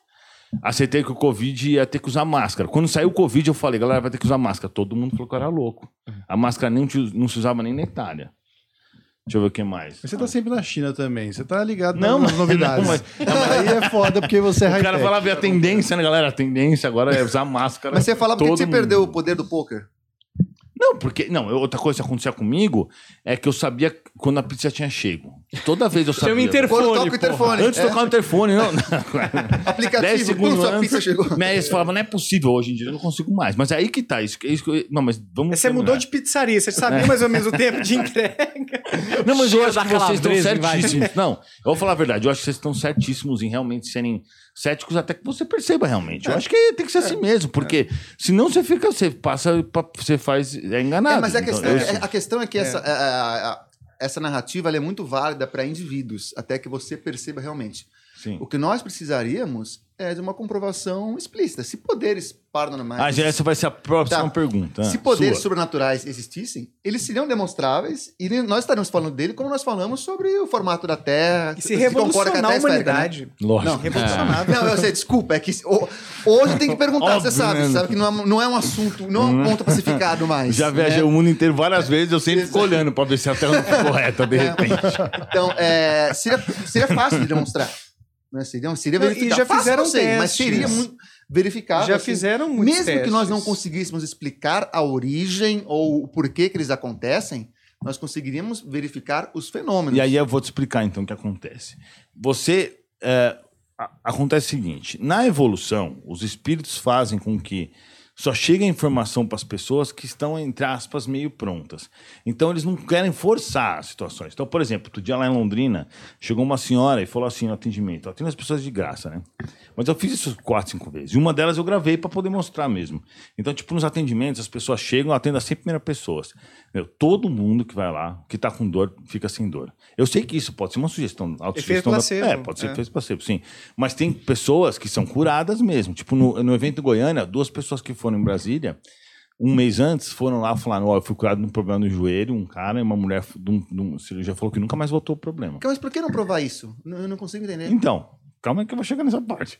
Aí, não, porque pela lógica é isso, que eu também pensava isso antes, né? Mas eu vou, eu vou chegar nisso. E se, e se não prova, pra que você está contando? Né? Ou, não faz sentido. Ou, ou, Então, aí, ou aí prova ou não prova. a mulher chegou. meio- sim, hum, aí a mulher chegou e falou assim: tanto. Ó, eu queria uma prova, Eduardo. Aí eu falei assim: ah, o espírito falou: Cura-te. você tá com problema na- no joelho. Eu falei: você tá com problema no joelho? Ela falou: não, é no pé. Aí eu falei: seu filho é alcoólatra. Ela falou: não, é a filha. Tipo assim, ele não quis dar a, me, a, Aham. A resolução total pra ela, mas ele veio dando todas. Alguma coisa sempre perto. Porque eles não querem dar o braço a torcer. Eles não querem, tipo assim, esfregar na cara das pessoas que existe um mundo espiritual. Eles dizem que as pessoas têm que ir acreditando conforme. Mas tal. qual é A- o mérito disso? De É, você acreditar sem boas sentido. evidências? Eu não sei também, Entende? pergunta pra eles, mas assim. mas, eu- mas, tipo, eu Você só acreditei. Porque você, você gasta uma grana pra divulgar o espiritismo e tal. É, Olha, você se você assiste meu canal, né? Cara, não. Não, eu sei, isso isso daí é ponto pacificado, inclusive, entre eu e o Daniel e tal. É, pra divulgar o espiritismo. Aí o- próprio espírito dificulta. Ó, divulga, mas nem tanto, hein? Imagina o seguinte: você vai fazer um lançamento do filme. Ó, seguinte, mas acho que vai colocar só metade dos cinemas, não, hein? Começar, começou a encher a sala, vocês fecham. Cara, isso. Mas, não- ó, não- posso não falar? fecha essa Eu faço, eu tenho, eu dou o recado antes da guarda pras pessoas. Se você pegar, por exemplo, o Zé Graça, sabe o Zé Graça? Sei, Ah, o Mandíbula, sabe o Mandíbula? sei, sei. Do Inteligência Limitada, ah, sei lá mais quem, vários desses famosos, todos que eu dei o recado antes os caras, os caras falam, velho, o Zé Graça falou assim, meu, realmente, então, não, é impossível você saber disso. Eu nunca conversei com você, como é que você sabia disso? Vou mostrar pra vocês, se vocês quiserem. Ele falou, nunca conversei com você, isso mostra que você é realmente um paranormal de verdade. Ele falou então, eu- exatamente então os isso. espíritos querem que o mandíbula saiba, mas não o mundo. É, não vai entender. Não, mas a questão é, é, eu acho assim que tem uma, uma parada Eu não entendo. que é o seguinte, nós. é, eu entendo que, porque lógico, se, se os espíritos colocassem tudo na mesa, a gente talvez teria só uma religião, estaria tudo provado e, e ponto pacificado. Se fosse a Nossa, religião verdadeira, qual o problema? Então, é Mas isso que eu tô eles não- dizendo. então. Esse é o ponto de vocês, não é isso? Sim, sim. É. Então a questão é, não tem que ter um porquê de qualquer religião ou de qualquer é, crença, vamos dizer assim, é, que as coisas não estejam na mesa 100%. Sempre é, como ele falou, uma coisa meio pra interpretar ou pra Sim, ter mas fé. tem uma coisa Pra não também. ter prova. A questão é essa. Não, mas- Sempre que chega perto de ter uma evidência, e aqui não pode. Sim, é, é, é o pedido de fé, vamos dizer assim, né? O- Você precisa acreditar sem ver, vamos dizer. São Então, se é pra Tomé, acreditar então- sem ver, não faça nada. Pra que que vai revelar o nome do mandíbula? Pra que que vai curar só um ali, o outro não? Sem, sem Eu curo, mas se, mas se não fizer amostragem, Uhum. né? Eu curo, eu, É. eu, eu, Não, eu mas vai demonstro, mas, chegar não se estiver analisando. Não, mas ele tá falando que vai chegar uma hora que isso vai acontecer. O que ele Beleza. tá dizendo é, o que eu- seguinte. Eu ouço isso desde que eu nasci. Não, velho. eu nunca, tinha, eu nunca tinha conversado sobre isso. Eu Agora isso que ele que eu tá me falando. chegar essa hora. O negócio é que assim, calma. É tipo assim, se por exemplo, se você fizer revelações assim, você vai causar um, uma- um- vários problemas nas outras religiões que as religiões são compatíveis com as pessoas com o nível evolutivo deles. Cada um tá no seu nível evolutivo. Então tem gente, velho, que tipo assim, pra mim é muito óbvio o mundo espiritual. Pra- Tem evangélico que acredita nesse negócio do barro. Eu conheço um cara, cara é promotor federal, super inteligente, mano. Ele acredita nesse negócio, que Deus chegou lá e falou, galera, já era, vou fazer o homem, a mulher. Mas e os, os, os fósseis? Não, pra mim não interessa, foi plantar, sei lá. Tipo assim, e o cara é super ali. inteligente. O cara é super inteligente, o cara passou num concurso top, passou um monte de concurso, então você vê, existe uma diferença evolutiva que é diferente de inteligência física. Uhum. Então, pelo que eu entendo, isso respeita com que cada um trace o seu percurso ao longo do processo. Mais ou menos isso. Uhum. Mas assim, a- o prognóstico não é muito bom, Eduardo, porque eu acho que o Chico, não sei se o Kardec já chegou a falar isso, mas talvez Chico, me ajuda aí, tá? Você que é bom no trem. Que a tendência era que o espiritismo crescesse, que o Brasil seria a pátria do evangelho. Mas vai tudo. crescer, por isso que eu tô aqui. Mas não tá saindo do lugar, a Mas gente agora é menos 3% Não, aí de Mas agora vai, mano. calma, calma. Mas tinha um, tinha um tempo certo, entendeu? Então, assim. Na França O já tempo- acabou o É, espiritismo o tempo, o tempo né? certo é o tempo que acontecer. Depois que acontecer, esse era o tempo. Aí vê o tempo Isso certo. que- Não. Mas ele não gosta de datas, O já tempo falou certo isso. é agora, né? por isso que eu vou, eu vou, por isso que eu tenho que morar nos Estados Unidos. Eu vou explorar o espiritismo pelo mundo, é verdade, não é brincadeira. Porque assim, e por isso agora que eu iniciei um negócio que é tão lucrativo que vai me dar recursos suficientes, porque eu já tenho grana para fazer o que eu quiser, não preciso fazer isso. Eu tô fazendo exatamente porque Mas agora. é- é- não, eu entendo, mas o- eu, eu não consigo entender. Eu vou espalhar, só que ao mesmo tempo eu não posso demonstrar um negócio que é mas aí, físico, mas né? cada vez vai Pensa demonstrar um pouco espalhar mais. se você provar. Ganha, primeiro a ganhar o desafio James Randi. Acabou, espalhou. Tá espalhado. Mas aí que tá, mas sabe que mesmo se espalha, de gente não vai acreditar. Não. sabe como pessoas Muita as gente pessoas, não vai né? acreditar, A beleza? galera, Assim como- a galera acredita que a Terra é plana, velho. Tudo bem, mas é. Tipo ok, assim. mas ela não é. Não é? É. Mas aos poucos a galera ia Mas comprando nós temos a ideia. prova que a Terra é Vamos esférica? pensar assim na... Tem um monte. Temos. E nós temos prova que espíritos existem? Putz, é que então, por exemplo, quando. É. Ó, vamos, vamos passar o vídeo. Boa Eu ideia. ia- Cadê o vídeo? Tá aí? isso, Você passa o vídeo, aí você dá a sua versão. Eu que tenho e que vocês... passar o vídeo? Não, você não vai passar. Ah, vai bom. passar é o Juliano, mas eu ia, ia falar, você vai passar o seu vídeo que você mandou e eles É. dão uma O explicação. Juliano é o operador mais quieto que eu já vi. Ele é muito querido. Agora- é, é, é. Tá com Você frio você ainda. vê que a Nem gente lembrava que ele tava aí. é que ele na cara. Os espíritos estão fazendo mais barulho. Mas deixa eu falar uma coisa, mas o que acontece? Eu, eu, eu, eu falei o seguinte: já que eu vou lá, vou catar dois vídeos. Eu peguei os dois últimos vídeos que foram pagos. Uhum. Eu não selecionei. Tem milhares de depoimentos desses. Não, eu peguei os tem. dois últimos. Não é que eu selecionei um. Coincidentemente. É, é, não, não selecionei os mais que tinham. Não, mas mais eu- eu não duvido que e tal. Não fiz isso, entendeu? Eu peguei, eu peguei os dois. Esses dois foram enviados ontem e hoje. Entendeu? Anteontem. Isso é de um atendimento público Não, que você fez, não? isso aí foi à distância. Ah, tá. Eu já fiz isso de propósito também, pra não nem falar que eu encontrei com a pessoa. Eu nem conheço, nunca vi com essas pessoas, nunca conversei com elas. Eles entraram no, no YouTube, escreveram lá cirurgia es- espiritual, espiritismo raiz e fizeram essa cirurgia. Aí, vamos lá, James. É James. James. James, é um excelente nome. É, queria aqui agradecer a equipe Nunca vi esse cara na vida. Sabag pela cirurgia espiritual feita com minha filha. É, descobrimos há um tempo atrás, ano passado, que ela tinha apenas 5% da, do, de um lado da visão. E entrei em contato com o Eduardo, né, por ser espírita, e ele me pediu para fazer três cirurgias, sendo uma por mês durante três meses. Não fui eu que falei com ele. Deve ter sido alguém da minha equipe que falou, faz Ah. três vezes por mês. E ele achou que era você. É, provavelmente, porque deve ter, deve ter respondido no, no coisa, né? Aham.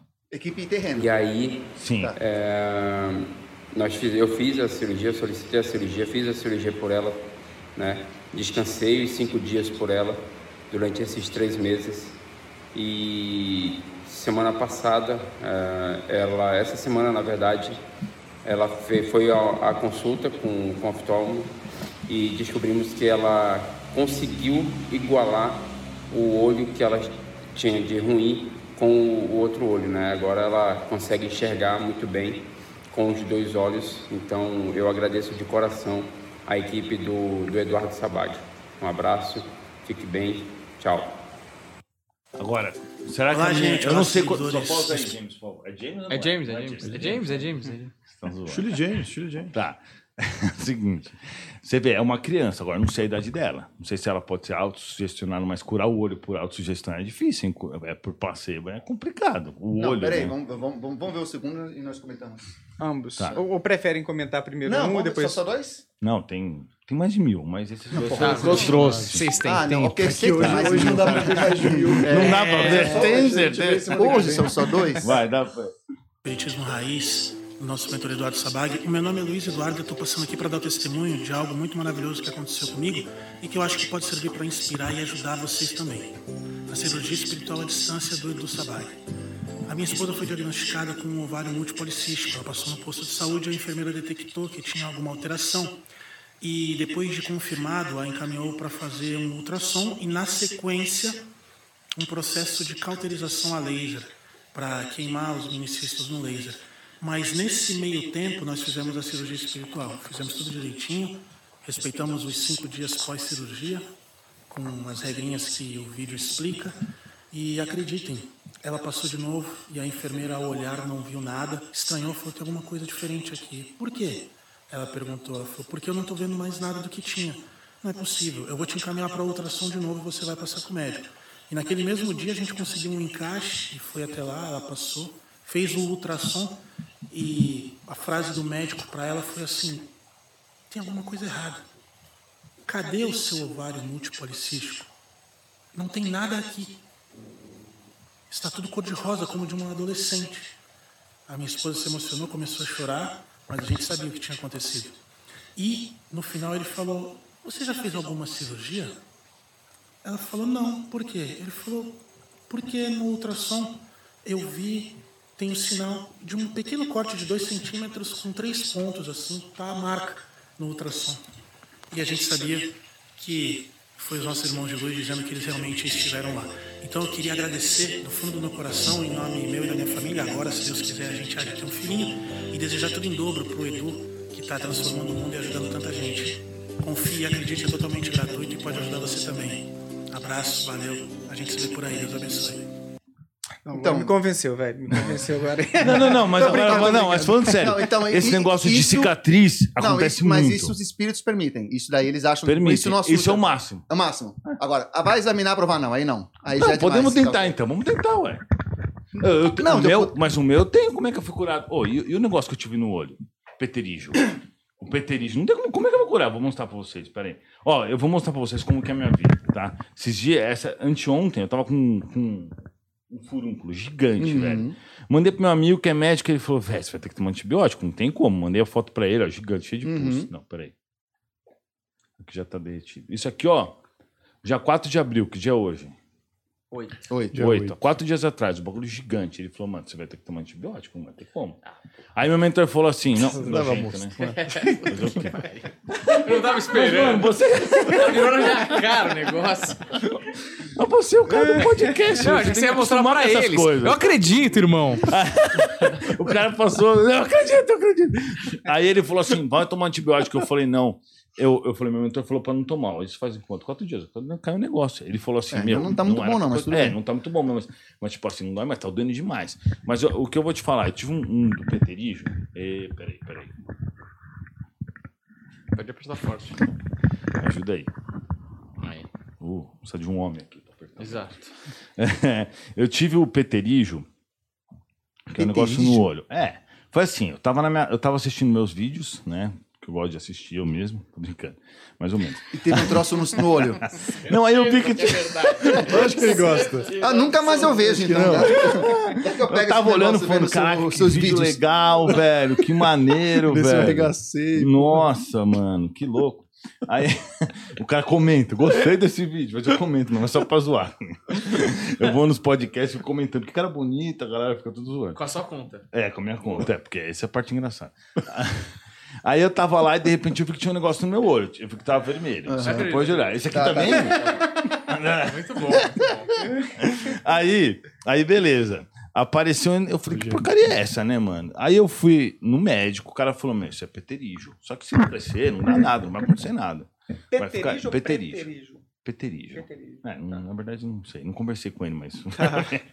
é uma mensagem que eu tenho. Aí, beleza. Aí eu tava lá um negócio no olho e pensei, bom, essa porcaria que fica aí, né? Só que, meu, negócio começou a crescer e começou a me incomodar cada vez mais. Começou a, a coçar o dia inteiro, velho. Não aguentava mais. Aí chamei meu mentor e falou assim, por favor, faz algum esquema aí, eu não aguento mais. Ele falou, você se lascou, você vai ter que operar. Não tem jeito, mas é, ele, ele dá uma raspada, sei lá, nenhum probleminha que dá no seu filme do olho. Aí. é o nome que eu achei mais fácil. Aí, tudo bem. Apareceu o Chico Xavier pra mim. E falou assim: Eduardo, a gente quer fazer uma modificação na sua glândula pineal. Então você precisa ir até minha cidade, Natal, que é lá Uberaba, né? Lá em Minas. Eu tava, tipo, a mil quilômetros de lá. Eu falei, beleza, eu vou agora. Tava no meio da pandemia, ninguém saía de casa. Tava, tipo assim, sabe que aqueles dias? Tinha dois hotéis abertos na cidade. Eu peguei o carro, fui até lá. Fiquei lá um dia. Ele falou: não, você só precisa ficar aqui. Fica dois dias aqui, a gente vai fazer essa modificação. Porque lá, segundo ele me falou, tem uma estrutura espiritual e, e biológica também que favorece ah, esses, esses tratamentos. Eu fiquei lá dois dias e voltei para casa. E quando eu olhei no meu olho, não tinha mais nada. Aí eu fui para Minas de novo, uma oftalmo falou assim: não, eu quero te examinar. Examinou e falou: meu, não ficou nem marca da cirurgia. Ficou nada no meu olho. É, eu tô lendo aqui, eu fiz a- é, pterígio mesmo, é com P mudo. Parece que é o que o meu irmão tem de vez em quando. É uma parada que, inclusive, pode se curar, curar, né? Melhorar, É. sem uma intervenção. É, pode melhorar, mas tipo, não sumir, pelo, que, pelo menos pelo Não, que a mulher falou. Tá. Vale Tá dizendo depois que uma tá- tá dizendo pesquisa que- com calma, você mas. pesquisa, aí você faz depois um a gente dá uma vídeo. olhadinha. É, Vou fazer um vídeo sobre pterígio. porque essa é uma das explicações. Fala sobre pra- cura um pouco. Eu vou falar, você fala sobre curas, eu falo sobre testemunhos. Pronto. Tá, a gente vai, vai, vai vendo aí. Né? É, mas No você fala- Eu já sei o que vocês vão falar, mas eu quero saber da Deixa eu cicatriz. fazer o que eu quiser. Ah, Da cicatriz o quê? Da cicatriz que o médico Você quer falou. saber da cicatriz? Qual cicatriz? Eu não vi médico, eu Então, vi testemunho. mas aí que tá. A gente Vamos lá. pode aprofundar isso em algum momento. Podemos, mas- aí que tá. Mas podemos? Ou os espíritos não deixam? Não, podemos. Essa daí, por exemplo. Vamos, vamos, então vamos fazer o seguinte. A gente pode ver uma? Porque Vamos, pra- vamos conversar com esse cara. Aí que tá. E, e- e buscar a esposa dele e fazer um ultrassom. Mesmo que haja dificuldades jogado o desafio. O... É, pode ter que pegar o histórico médico. Exato, tal, a gente é. teria que pegar o histórico médico. Então podemos, podemos atrás desse Fechou, cara. vamos fazer Mas isso. eu acho uma boa. Beleza, eu acho uma Mas sabe que é Agora? muito comum. Não. Não, agora não. Agora você fica só com o meu, Mas lá. meu furúnculo. Para de me mostrar essa. Meu fundo de tela dele, essa merda. É, Não, bem mas nojento, bem nojento. fica só com o meu furúnculo, tá bom. Porque, assim, eu, eu vou falar de- algumas explicações, pode ser assim, Claro. básicas, e depois a gente pode, talvez, discutir mais especificidades, assim, do que rolou aqui. Eu concordo que. eu- Quer dizer, eu concordo não. Eu, eu concordo em fazer esse desafio. Vamos Eu acho atrás. massa pra Vamos pegar um exemplo Não, desse. por que que a gente não faz o pessoa. seguinte? Eu vou propor uma parada aqui, de repente, não sei se é possível.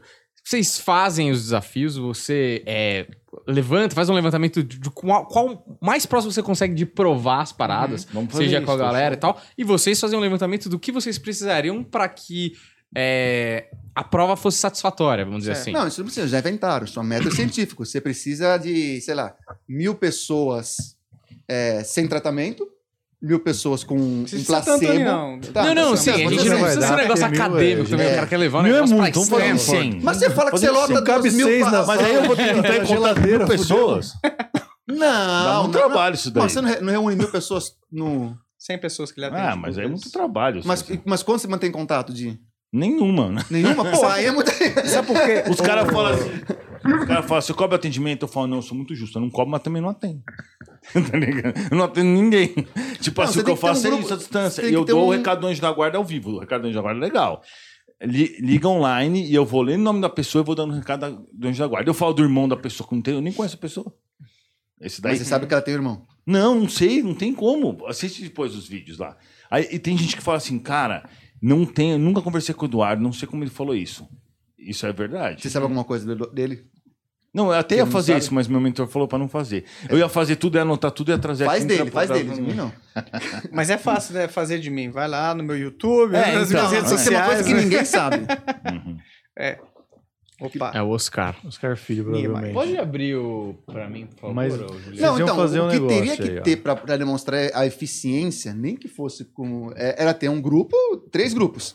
Um grupo tratando com você, um grupo tratando com um placebo, que seria alguém fingindo ser um médium, Sim. e um grupo sem tratamento, para ver se varia a quantidade de cura. Só que o problema é que você não sabe qual é o tipo de doença, é, se é, é muito, Muito variável. é muito variável. É, é uma parada que pode dar um trabalhinho pra É. gente pensar nos métodos pra ser justo. Mas eu, eu claro fecho, a também. gente, a gente fecha fazer alguma coisa, então. Tá combinado. vamos, vamos, vamos pensar junto, vamos, Vamos. criar um grupo lá, a gente vai trocando umas ideias. Vamos. Porque eu quero, eu gostaria de estar errado, Eduardo. Gostaria mandar vírus pra errado, vocês. Mas calma lá, explica. Vamos mandar vírus pra ele. Antes, É. explica, explica o ponto. Não, mas você é ia sério, explicar não, das, das curas e você ia né, explicar amor do, do depoimento. Vai lá. Show. Cu- O quê? Cura e depoimento, vai lá. É, existem várias explicações para essas melhoras aparentemente miraculosas. Uma delas diz respeito à história natural da doença. O que, que é isso? Covid, por exemplo, né, que é uma doença aí que está bem popular ultimamente. Covid tem um tempo em que a pessoa fica ali com o vírus Piora atuando, piora, né? Fica mal pra o caramba. organismo vai... E é, depois de 10 dias, sei lá, os sintomas vão embora. Então tem um curso, um desenvolvimento ali que já é bem conhecido pela ciência. Muitas vezes essas doenças, talvez até mesmo esse pterígio, né? Tem um curso natural e a gente que é leigo e não conhece, e vai lá e faz uma oração, acaba passando daqui uns dias e acha que foi a oração, mas foi o curso natural da doença. É, é esperado que daqui 10 dias, por exemplo, os sintomas do Covid vão embora e você foi lá e tomou tubaína ou cloroquina e achou que foi aquilo ali que melhorou, Sim. sacou? Então essa é uma explicação. Outra, existe, existem é, variações em termos da intensidade, da gravidade de sintomas de algumas doenças. Então esse fenômeno é a regressão à média. O que, que é isso? Existe uma média ali de, em termos de sintomas que estão te incomodando, ainda mais uma doença crônica, sei lá, fibromialgia, alguma coisa assim. E tem épocas em que aquilo ali pode piorar, o sintoma ficar mais intenso, e depois tem uma queda abrupta e pode ter uma melhora Uhum. é, melhor do que a média de dor é, que a pessoa tem como experiência. Então existem as oscilações em vários tipos de doença e eventualmente a pessoa vai fazer algum procedimento espiritual, religioso, fazer uma oração e vai acontecer de ter esse pico para cima ou para baixo e ela vai atribuir isso erroneamente a esse procedimento espiritual religioso. Então, quando a gente faz uma pesquisa científica para testar a eficácia de tratamentos, não só na psicologia, né, que é a minha área, mas na, na área da, da saúde de forma geral, fisioterapia, medicina, tudo isso é levado em conta para a gente saber que foi aquela intervenção com um fármaco ou com um procedimento psicoterápico que fez o efeito e não alguma coisa como história natural da doença, a regressão à média, dentre outros. Tem um outro ponto que é muito interessante, esse aí eu acho que é um dos mais cabulosos e talvez esteja tenha a ver com esses casos que você mencionou aí. Talvez mais com o segundo caso, que é o diagnóstico incorreto. O que é o diagnóstico Ah, incorreto? É, mas é que ele tá falando pra- da O médico cicatriz, vai né? A lá- cicatriz não explica. ó. É, a cicatriz. Mas ela- depois a é- gente chega na cicatriz também. Mas É. o médico vai lá e diagnostica incorretamente um câncer ou qualquer outro tipo de Eu, problema. eu tive um caso desse, né? Provavelmente era isso. Lembrei a doença. Era reumatismo. Quando eu tinha uns, sei lá, nove Isso anos. é doença de velho, né? É, pois é, foi o que falaram. Eu fui levantar da cama e não andei. Caí no chão, fiquei gritando pra minha mãe vir me pegar e não consegui levantar. E falaram que era um caso precoce de reumatismo. Caraca. Eu, eu não lembro qual foi o, o histórico, mas sei que em dois, três dias eu tava Passou. normal e nunca mais eu tive. Eu tive. Imagina se, se passou por alguma coisa. Igualzinho, Se igualzinho. teve um episódio Exato. assim? Ah, igualzinho. Não, mas o negócio que você falou de diagnóstico errado acontece muito. Demais. Esse- Mais errado do que certo, Muito, vamos falar a verdade. Não, mas. Não, é, Mas acontece muito. Se não me falha a memória, eu, eu vi essa estatística uma vez que entre 6 a 10% dos diagnósticos de câncer são incorretos. Bastante. Nossa. É bastante, imagina. Não sei se tá assim hoje em dia, tá? Que Uhum. tem muito tempo que eu acessei essa Depende de informação. onde, né, você tá fazendo. Então pode acabar que alguns desses diagnósticos errados, Uhum. quando depois, poxa, fiz mais um exame e não apareceu nada, pode acabar criando essa ilusão de que foi a oração que eu fiz, uma peregrinação, uma cirurgia espiritual que me curou. E agora, é, só mais uma das explicações, são várias, tá? Eu tô dando alguns exemplos também para não dominar aqui, ficar só falando para sempre. É, uma outra explicação são as variáveis confundidoras, que são outros tipos de intervenção ou acontecimentos que podem melhorar aquela sua condição e você desconsiderou na hora de Sim, tirar ou até um conclusão. próprio remédio. A pessoa pode falar que é espiritual, mas ela Exato. toma um remédio. Quando eu tinha, sei lá, meus 12 anos, eu tinha quase 20 verrugas no joelho esquerdo. Nojo. E Você era não tem uma- foto, não. foto. né? Cara, não, eu acho que tem, eu acho que. Não, mas fica com ele. elas, porra. Que porra de pro- virou um negócio e era gráfico. uma provável, droga, né? velho, porque eu queria ser jogador de futebol, então eu cheguei a fazer teste no Cruzeiro, Ia ser o verruguinha. Velho, pô, eu ia ser o provado. verruguinho, né? Pior que ninguém Daniel que era por causa disso, né? Gol do Daniel Verruguinha. É, e aquele negócio era uma droga, né? Machucava demais, eu jogava bola, era uma droga. E aí meu pai me levou pra eu ser benzido, acho que esse termo, né? Para o benzedor lá, fez uma oração pra mim, passei dentro do texto, teve um tanto de coisa assim, cabulosa. E dali alguns dias, ou semanas, não me lembro assim exatamente quanto tempo, tá? Mas não foi muito tempo depois não, mas dali talvez umas duas semanas, o negócio começou a melhorar muito. Até hoje meu pai se lembra disso e fala do, do cara que me benzeu.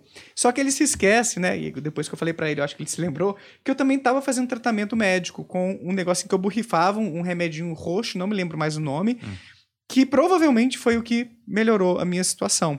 Então, às vezes, quando uma pessoa tá doente ou tá com alguma condição, né, até um problema mental também, tá com muita ansiedade, depressão, ela não faz só um procedimento. Ela vai ter, às vezes, uma mudança de rotina, de hábitos, vai dormir um pouco melhor, vai se esforçar para melhorar aquela Lógico, isso condição. pode melhorar, claro. Então isso pode acabar confundindo essa atribuição que a gente faz ao que de fato Mas foi eficaz. Eu concordo com a sua resposta, mas o peterígio ainda não comprova, porque aqui tá escrito que o peterígio não tem cura, tem que ser cirúrgico mesmo. Eita, Não, ele pode então, ter. então vamos- É, mas eu.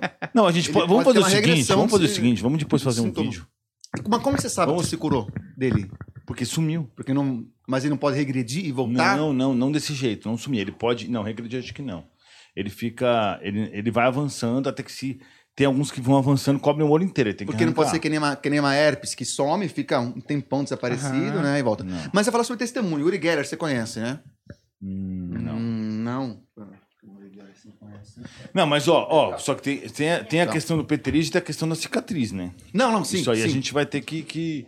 mas eu topo Ah, não é a apurar. verruga, não, né? Então, Ah, tá. Foto do É, verruga, guarda. Uri Eu topo apurar, eu topo apurar. O, o Oscar Filho, que é mais velho, vai, vai, vai lembrar. O... Sabe, viu? Sabe, então, o Uri Geller era um pseudo paranormal na década de 70, que entortava a colher. Ele fazia quatro truques. Entortava a colher, reproduzia um desenho. por. Pseudo não. Não. Nesse é pseudo, que esse daí, esse daí já é estrito senso, que ele é pseudo, nós, não- nós não precisamos nem debater. O cara vai em ali. congresso de mágico agora. Ele é atração em congresso de mágica. Não sentar ali pra participar. Não, O cara mais- não. O cara mais Mas tem, aleatório. mas tem energético. Fica aí que fica legal o corte. Até Esse o Oscar tá Filho ficou tá impressionado. Vai ficar legal. Então, esse daí é estrito senso que era, que era charlatão. Ele fazia o negócio de entortar os garfos lá no programa, colher, e fala pro pessoal em casa: vem cá, quem tá em casa pega um garfo, uma colher, um relógio, o relógio vai voltar. Tem um relógio quebrado, igual o meu tá aqui? Vai voltar a andar, vai voltar a funcionar. Pega um garfo, vai entortar na sua mão. E fazia. E agora, quem, quem aconteceu isso, liga pro programa agora. Tumultuava, tumultuava a linha. Porque lira os grandes números. Você pega uma audiência monstro, do tamanho da Rede Globo na época, é, se tem uma ou outra pessoa que é mais influenciável lá, que tem um garfo que já tava meio torto, que que uma entortou, chave que é. já tava meio amassada, ou um ou dois babaca que só quer aparecer mesmo, Você já numa, tem numa proporção 200 pessoas. você já tem milhares de pessoas, né? Então, é, como você atende muitas pessoas, lida com um público muito grande, é de se esperar que você tenha receba feedbacks por diversas maneiras. Tanto Sim. pessoas que querem se aproximar de você, quanto pessoas que de fato tiveram uma experiência que melhorou. Eu não duvido que melhore é, por N motivos, ou que foi um caso diagnóstico errado e por aí vai. A questão é que testemunho por si só ainda não basta, não basta como evidência. Sim. Mas por isso que eu topo, eu topo a gente fazer. Ó, vou falar a verdade pra vocês. Eu acho o trabalho de vocês ótimo, porque A cadeira tá baixa, se né? você for pegar quantidade de religiosos que fazem coisas absurdas, que fazem coisas para desviar dinheiro, etc. Então eu acho que o trabalho de vocês acaba realmente desmascarando essa galera. E isso é muito importante mesmo, né? Mas ainda assim eu acho que eu tô mais certo. Deixa eu fazer um negócio. Eu aqui. achei super legal, mas eu acho que é Ó, eu separei uma foto e eu acho que isso tem a ver. E a gente Ah, pode... não é do Chico, não, né? Não é do Não é sem Chico, não é a verruga dele também, porque ok, ufa. guardar essa foto do celular há muitos anos não é justo. Mas o que acontece? O... Tem um... Aconteceu uma parada que caraca. quem mostrou isso aqui foi um fólogo que veio aqui. Uma tribo muito antiga é o... tem uma imagem de um, de um, de um visitante que eles receberam muito tempo atrás, que Sim, tem um homem branco da civilização que foi pregar evangelho lá. não, Não, calma Tá. aí, porra. É um astronauta. Você vai ver que é claramente um astronauta. Mas peraí, qual que é a ideia de vocês sobre extraterrestres? Não, mas calma lá. Calma aí, vamos devagar. Vou ilustrar primeiro. Vocês, pô, tá ansioso. Calma aí, cara. vai. Nós estamos nas carícias ainda, você já quer entrar com tudo. Olha a imagem aí. O que acontece? Eles não têm a referência do, do homem na lua da corrida Que espacial. cara, Entendeu? Isso aqui, ó. é o homem Foi. sexto. E aí eu queria que vocês explicassem. Eles só tinham cestos na época, eu acho. Eles não tinham o, o vidro, eles não tinham as outras coisas pra fazer. Isso aqui é como se fosse um desenho. Então, assim, aí você pô, tem o conhecimento do seu lado, você tem o conhecimento do lado de vocês. Explicar esse fenômeno, porque aí a gente pode ir pro, pro fenômeno de grupo também, além do fenômeno individual, entendeu? É só pra dizer aqui que o Oscar Filho tá na mesa ali no meu lugar. Olha aí. É, pra deixar essa salada muito mais gostosa, não é? Tá, mas eu entrei no meio de uma discussão, não tenho a menor ideia do que tá rolando. Mas tem que ser assertivo. Como nós. Então, bem-vindo. Bem-vindo ao. Olha isso, mano. É isso aí. A A, gente prova também cabal. não tem ideia. Bom, de qualquer forma, eu vou concordar com ele pelo tamanho dele, não pelo que ele tem a dizer. E, ei, mas ele não vem sozinho, tá? Ah, é? Se eu vou pegar você no Paulo, ele vem com uma equipe. É mesmo? De outro mundo. Ah, entendi. Caraca. E, e com armaduras do Zodíaco ainda, hein? É, tô é, sabendo, tô sabendo. Esse daí pra mim é parece o... é Atenção, nerd, nerd old school. Esse daí pra mim parece uma versão do Barão Kazayama do Jiraya. Se você pegou a referência, comenta. É, o Bip Cororote, tá? Pra quem. Quem? Bip Cororote. É, eu não vou aceitar seus, seus deboches aqui contra a verdade. E a verdade são os alienígenas, tá bom? É, mas, Bip mas Cororote é assim. Não, eles presumem que um, um visitante do espaço teria uma roupa de, de astronauta igual a nossa. É, isso que, isso que eu penso também. Então, não mas, tem é- sentido. mas é, esse é o ponto do negócio. Eles não tinham essa referência pra poder montar isso aqui. Isso aqui veio antes. Isso aqui não. Teoricamente. Mas você sabe o que, que eu acho? Aqui, ó, veio antes. Os seres que viajam galáxias e pra planetas, eles não, eles não usam esse tipo de macacão, eles têm tecnologia muito mais eficiente, né?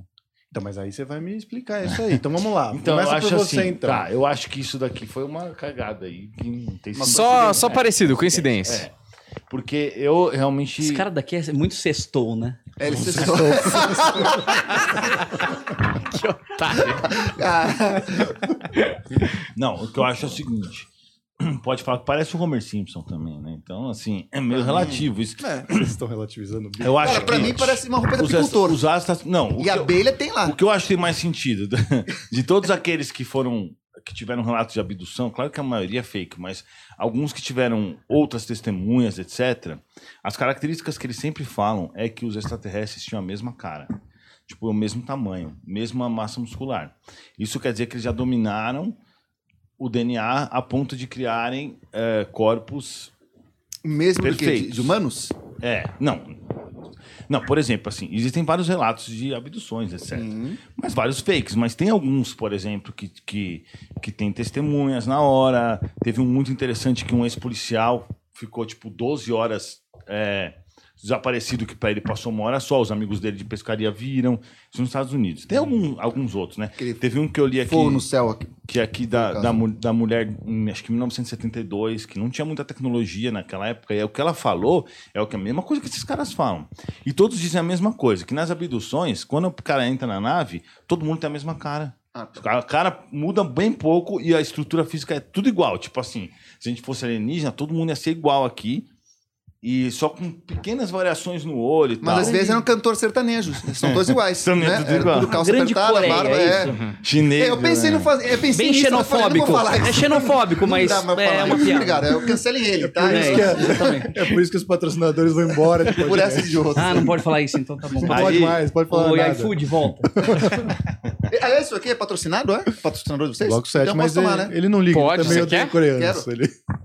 O que, que tá falando aí? Um show? Mas por que, que seria todo mundo parecido? Porque eles dominaram o DNA, gente. Então eles determinam é assim, ó, vamos todo mundo fazer 1,80m, massa muscular X. Não, não, Eles são perfeitos no. É cerveja, deles. meu. Eles conseguem Cerveja, não. determinar como é que vai ser Quer beber? Pode o beber. corpo biológico de Pode todo pegar, mundo de nascer. Uhum. Porque eles já dominaram a tecnologia do DNA, então eles falam assim, bom, é melhor que a nossa raça tenha exatamente 1,80m, tenha X de músculo, tenha X de gordura, que os órgãos sejam desse tamanho e que não tenha doença pré-existente. Então, por exemplo, ah, essa é uma característica. assim. Então, os caras que já chegaram nesse ponto, ou assim, uns caras que chegaram aqui sem a gente nem saber de onde eles são, Óbvio que eles não precisam de macacões. Assim, macacões eu acho que é uma coisa muito, Então você muito tá- falível ainda, muito humana. Esses Então você foram tá dizendo que o, o- o alienígena, o corpo perfeito é o meu. esse, esse é o corpo. Exato, os caras vão escolher ele. Agora sim, eu gosto do, do viés da comparação. Por que não comparou com apicultor? Olha, a- Então, mas é isso. eu também recebi, acho. eu recebi de um ufólogo. A gente não recebeu um apicultor ainda. Aqui. É o Boaventura. Então eu imagino que É o, É, é, Boaventura. é o Edson. pro lado dele. Edson, pô, você também. Eu achei excelente isso aqui. Pode Cara, o Edson sim, tem uma mas- foto de escovador que ele tirou, mas é um 4K naquela foto que eu falo, meu Deus, eu não consigo tirar uma foto da minha esposa aqui com a resolução que ele tirou aquela foto. Mas ele conseguiu fotografar um disco voador, mas é num 4K que é um negócio perfeito. Você está sendo irônico. Não né? tô falando sério. É? É? Não, Mas eu é tão filmei, perfeita. eu filmei disco Ele voador, tá no meu canal. tão perfeito. É- Você vai lá no YouTube e escreve. OVNI Ele Eduardo ficou Sabag. parando, mediu a luz, ajustou o ISO, para aí, disco, pum. É um negócio perfeito. É, mas tem uma coisa que o Carl Sagan, no seu Mundo Assombrado pelos Demônios, e o Michael Shermer, que eu acho que foi até pupilo do Sagan, fala no seu Por que as pessoas acreditam em coisas estranhas, que esses relatos de abdução e, e de também ver os OVNIs, eles aumentam muito depois que tem algum tipo de boom Sim, que elas na consideram- cultura pop, Não, mas essa, sacou? essa é um que livro que filmei, bombou não sobre o assunto, é um ser. filme que foi Mas esse lançado. que eu filmei, que tá no meu YouTube, que é? OVNI Eduardo Sabag. Esse aí, velho, não tinha como. Não tinha, não tinha como ser outra coisa. Porque ali só tem mato em cima, naquela, naquela região. Não tem voo que Minas? passa aquela hora. Não, Paraná. Não tem voo aquela hora, porque eu conheço bem, eu andava direto no aeroporto. E aquele tipo de iluminação mudando de cor e mudando de coisa, nem um drone conseguiria fazer aqui. Mas É só- que só- câmera não fica tão Só uma coisa que eu queria perguntar pra eles: vocês acreditam que não existe a possibilidade de existir vida fora da, do planeta Terra? Tem possibilidade, Não, eu acho que ela não é baixa. Não, Então, você acha que é uma. Ela é alta, mas que ela nunca se manifestou por aqui? Exato. Ou não? É isso? Exatamente. Não, exatamente. Que vida. É, eu acho que ela é alta em, ter- em existir e baixa em ter chegado até aqui. Eu não acho que é impossível que tenha chegado não aqui, mas eu já acho uma coisa ou totalmente impossível. oposta. Ah, que é Eu acho surpreendente se você concordasse conosco, né?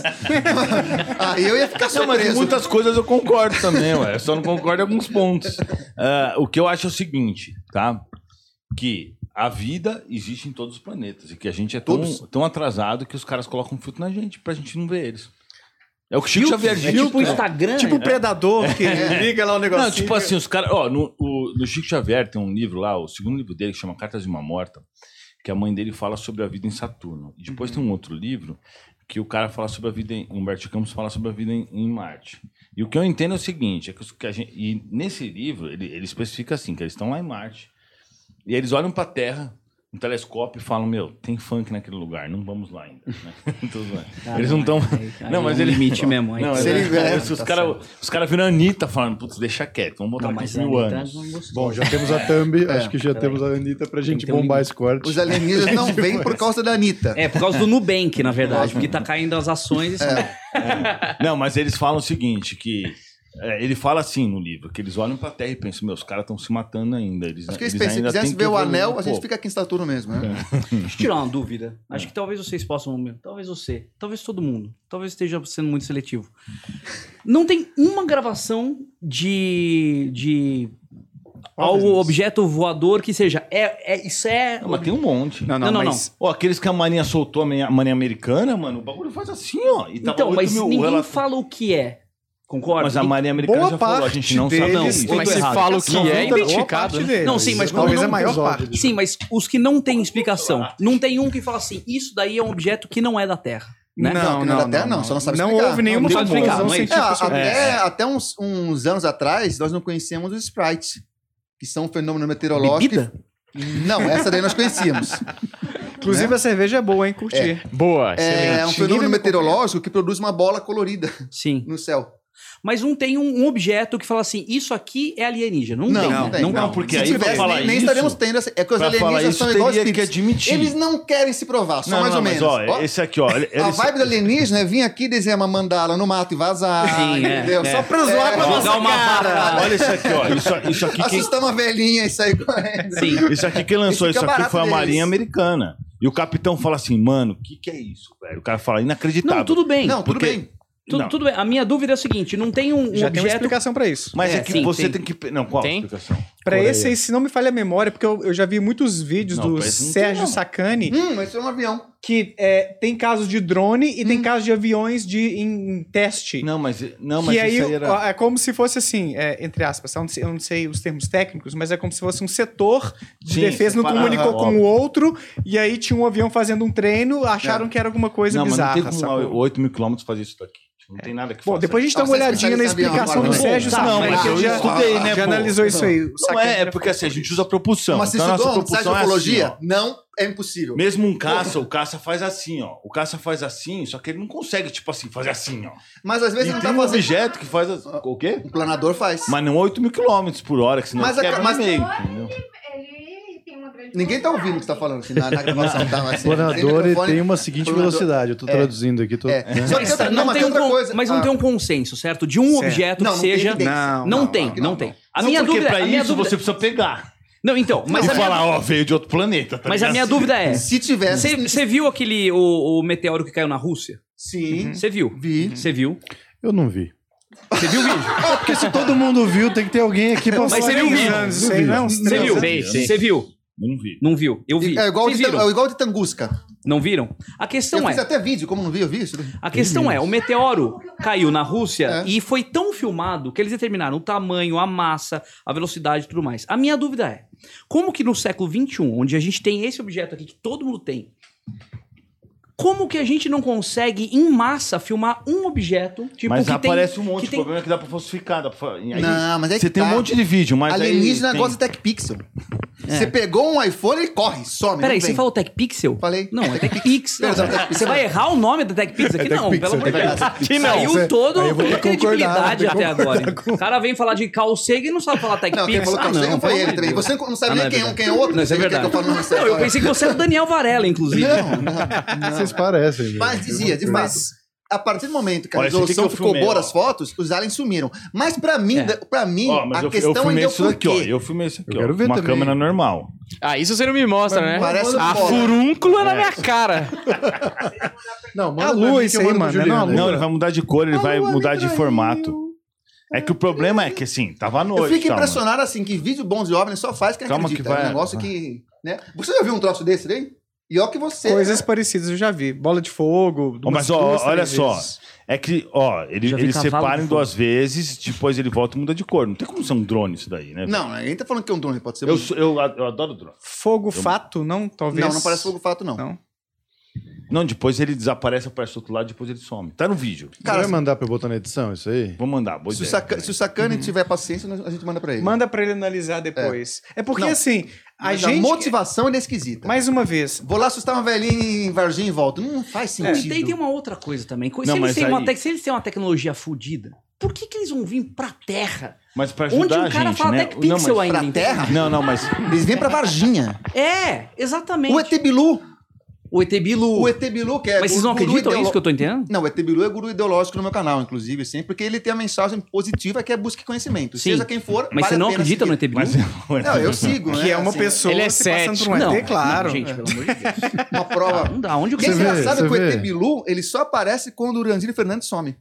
É, né? Eita. E ele tem os mesmos erros de É tipo o gramática. Kent dos ETs. Você vai falar que o ET Bilu é real também?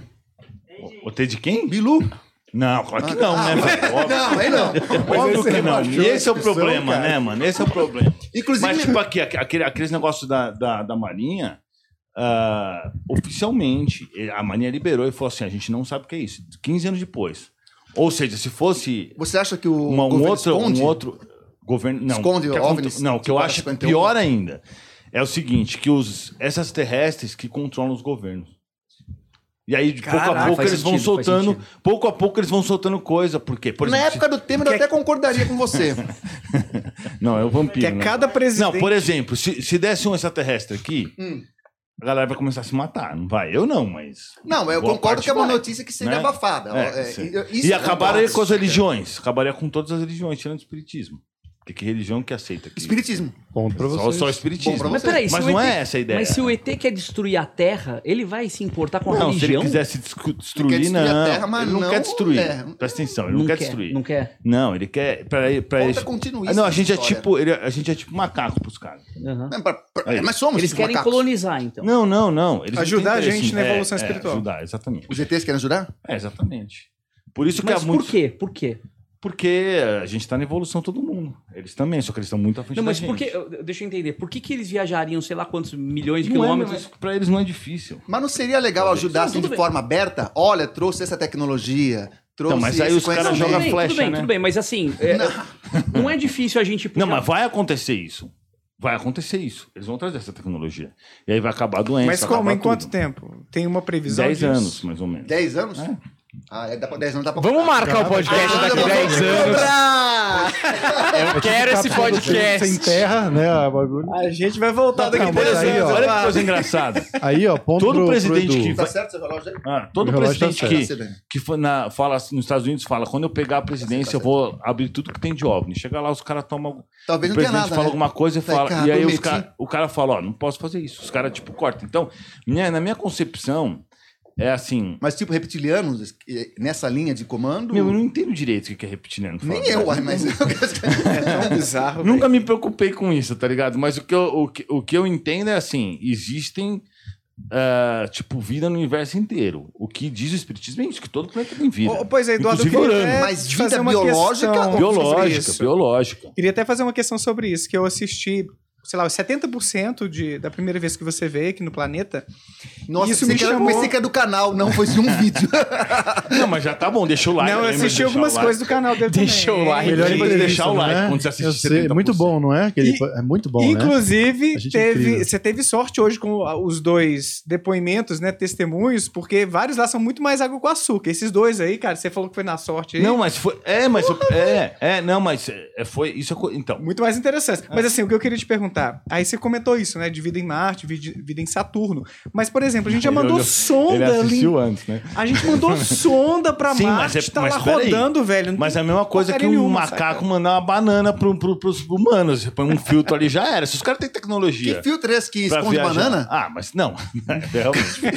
Ah, é. Esconder banana não tem como. Tem mas um que aumenta dizer 2 assim, centímetros. Tem que aumenta a Tipo banana, assim, né? a gente tá falando de uma civilização. ângulo. imagina os humanos há 10 daqui a 10 mil anos, que já dominaram todo o DNA, já dominaram todos os tipos de armas suficientes, já conseguem, por exemplo, mudar a previsão do tempo, aquecer, desaquecer, tudo. Mudar a previsão do tempo nós conseguimos também. Vai dar É. errado, mas...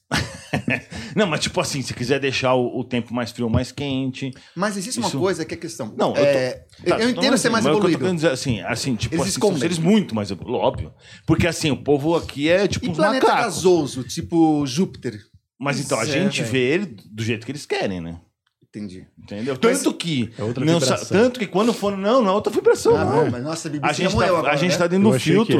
Não, a gente tá feito no filtro. Tanto que, quando for chegar na Lua, tava tudo diferente do que achavam que era. Tipo, tinha água, tinha gelo. Os caras não sabiam disso. Aí os caras sempre chutam pelas imagens e pelas cores que dá pra ver, né? E Uhum. coisa. Só que chega lá é tudo, tudo diferente. Tanto que, ó, a estrela mais perto que a gente tem, que é a Alfa Centauro, a gente não tem foto dela.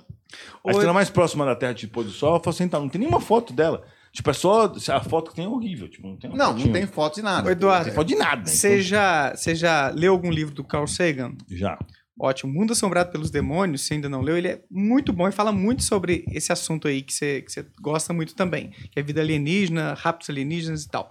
E ele tem ali uma parábola, ficou parecendo muito Jesus, né? Mas ele tem ali uma, uma reflexão que é sobre o dragão na garagem, que eu acho que captura um pouco dessa ideia que você está trazendo aqui. A pessoa fala para outra assim: olha, tem um dragão na minha garagem. Que coisa impressionante. Vamos lá, né? Quero conferir, fiquei interessado nisso aí. A hora que chega lá, Ué, cadê o dragão aqui na garagem? Não tô vendo nada. Não, é que ele é invisível. Só pra Poxa, mas pera aí, ele é invisível, mas deixa eu encostar nele aqui. Não, não, não, não. Ele é imaterial. Poxa, mas é um dragão, então pelo menos calor, talvez ele interaja, né? Com... Aí você vai a cada vez mais tentando encontrar esse dragão pelas pistas que ele poderia deixar e não encontra. No final das contas, o Sagan, eu acho que é nesse momento mesmo que faz uma reflexão que é qual a diferença de algo que não deixa pistas rastros no mundo é, e uma coisa que não existe. Então, pelo a- o, caminho que às vezes você faz, né, para defender Sim. algumas crenças suas, é, é de blindar de toda maneira a ponto A de não ser verificável. Não, mas calma, mas os Pra proteger a sua crença, vários, saca? Tanto que a própria Marinha americana lançou vários vídeos e falou assim: a gente não sabe o que é isso. E tem coisa voando a 8 mil quilômetros fazendo. Tem um negócio que parece um, um charuto, faz uma curva. Mas não saber o que é Vários, isso não vários charutos. significa que sejam sim, alienígenas. Sim, tá certo. Mas, por exemplo, isso, acredito eu, porque na verdade, assim, não faz a mínima diferença. Porque o que eu acredito, o que você acredita, faz se, tipo, se eu tiver certo, os caras vão ver aqui. Se não tiver. Véi, não- se então, você tiver certo, eu prática, quero que eles me raptem, que eu É, mas, mais entendeu? volte, velho. Não, doido não faz diferença, mas velho. o, o fato é assim. é, tipo, não, não faz diferença na sua opinião, mas o que eu entendo é que isso que acontece. Que, tipo, eles nos monitoram e, e há relatos, não sei quantos que são verdadeiros, de armas nucleares desativadas, onde tem OVNIs. Isso já no The Guardian, em jornais grandes, assim, né? Se você pesquisar, você vai ver que, tipo, onde tem arma nuclear, os, os OVNIs desativam ah, ela, uma coisa do gênero. E, e eles... po- e- Schwarzer fez vídeo sobre isso daí. mas aí, assim, se você. Se você. Só que aí que tá. Tem alguns vídeos, tipo esses na, na mania americana, que o próprio piloto tá falando, mano, o que, que é isso daí? São vários, velho. Estão muito rápidos. Então, tipo assim, você vai falar, não sabe o que, que é, mas não pode ser um, tipo, um barão meteorológico a 9 mil O Carl quilômetros por hora. Sagan é, algum- algum, é, tem algum parentesco com o Steven Seagal ou não? Steven Seagal? Não sei. Não. Não? Tá, só pra- Então, mas é, aí que o que ele tá falando é, por não saber o que é, é alienígena? Só pelo fato Não, de não, não, saber? claro que não. Tanto que a maioria das coisas não é. Mas você tá voando a 9 mil quilômetros e faz assim, aí. Mas a maioria das coisas que não são, você sabe o que é. Mas Aí aí que é tá. que tá, Sim, não, o, não. o você não Eduardo. Não, mas pode Você ser não acha um que tem uma de tendência coisa. da gente, desde sempre, por exemplo, a gente vê a pirâmide. A gente não sabe como explica aquilo. A gente tem uma tendência de colocar no. Não, até dá pra explicar aquilo. Não, não. É. Hoje em dia pra- sim, hoje em dia sim. Mas e hoje em dia, mesmo assim, tem uma. Não, mas não dá pra você explicar uma coisa a 9 mil Não, quilômetros. não, faz calma, calma, calma. é Vou isso que chegar lá. Então, vou chegar lá. Vou chegar lá. O que não é. Isso tudo Provavelmente não tá a 9 é. mil quilômetros. É uma ilusão de percepção do, do então, mas o que eu quero dizer é, a gente tem uma que- tendência de acreditar em alguma coisa que não é terrena. A gente fala, a gente não tem, a gente não quer essa Não, eu não responsabilidade tenho e fala essa assim, não, a gente é capaz de criar um negócio desse Eu tamanho. não tenho essa tendência. Claro que você tem. pô. Por quê? Porque você. Eu acredito só no que eu vejo. Eu filmei esses OVNIs e eu tenho drone. Mas aí, mano, aí o que, que Então é o não ponto, é um drone. Mas você vê o ar. Não é um avião. Você vê o ar, é você o tá quê? vendo o ar agora? então você não acredita no ar? Acredito. Então, por que, que você acredita no ar? Porque ele tá aí, né? Se não tiver- Ué, mas você não tá vendo o ar. Então. Então. Você sente o ar nas narinas e tem aparelho É, que mas dá pra falaram, ver. consegue mas falaram verificar pra o gente ar. o que é o ar. Começaram a provar pra gente Não, o que nós é ar. conseguimos verificar o ar, no nós conseguimos calor, provar o né? ar. Nós É, conseguimos sim, exatamente. ar. Ar não é só. Ele é invisível, mas ele não é. Tá quente. Indetectável. Sentindo que ele tá quente. sim, Na verdade, não é bem o ar que tá quente, né? É. Mas, mas aí, pra, concluir, é, é dentro ar, disso é aí, né? o, o Sagan E a- também tem uma vai. frase que é alegações extraordinárias exigem evidências Sim, mas extraordinárias. é, é por isso que eu. Sim, Mas é porque esse tipo de filmagem, por mais que chame atenção, poxa, a gente não sabe exatamente o que é, mas isso não é base racional o bastante pra gente passar a acreditar que é alienígena, entende? Tem trocentas A melhor atitude, parecem... se não tem ali um, É. um especialista, um cientista, alguém que saiba mesmo do negócio pra explicar, é. Sim, mas aí assim. aí- Não sei. A Sim, melhor tá atitude certo, é mas, tipo, suspender eu o nosso vi, filmei, saca? E, tipo, foi o que eu filmei. Então, tá ligado? É. Tipo, eu vi com meus próprios olhos. Sim. Então, tipo assim, se não tinha avião passando naquela Ah, hora, não, mas que parasse ocular desse é de longe o pior método de verificação. Eu Não, sou não, sim, mágico, mas sim. eu posso garantir pra você que é o, o- Não, pior eu sei, método mas tipo assim, o que eu vi foi isso, entendeu? Tipo, a É. não ser que fossem drones que ficassem mudando de cor e mudando de formato, mas aí... Agora, trazendo um pouquinho pra minha área de não, mas assim, pra mim alienígena. faz isso. Não faz diferença nenhuma pra mim. Isso não vai influenciar nada bom. na minha vida. Não ganho nada nem per... Eu só Mas tô aí- comentando. Aqui eu acho que não tem nenhum. Eu defendo o espiritismo aqui, não astrônomo, né? Assim, Eu pra, pra falar dos off. Você, você entrevistou o né? Bilu? Você fez? a Você foi lá? Não, não, Não, cheguei. você ele não, chegou ele aí? não, ele É. não, ele não. Não. Eles me chamam pra ir lá, mas eu acho perigoso. É. Bilu Não sei, ainda não- tem lá, hein? Ainda O- tá lá. Funciona o Centro de Pesquisa Científica da Terra Côncava. Eu tenho um amigo que, inclusive, eu Minha avó vou encontrar Bilu. amanhã que foi lá O e pres- ficou uns ele dias vier. com ele. Sorte dele. Ele, Ele me descobriu chamava. outras. Eu não vou nem ferrando lá, me enfiar no meio do mato, no meio do Mato Grosso, com o pessoal armado, sendo que eu já Mato chamei Grosso, não é? Em Minas? o... Não, é em Ai, não sei onde é. Coguinhos. É, é. Mato Grosso, né? Eu não sei. Eu acho que é Mato Grosso.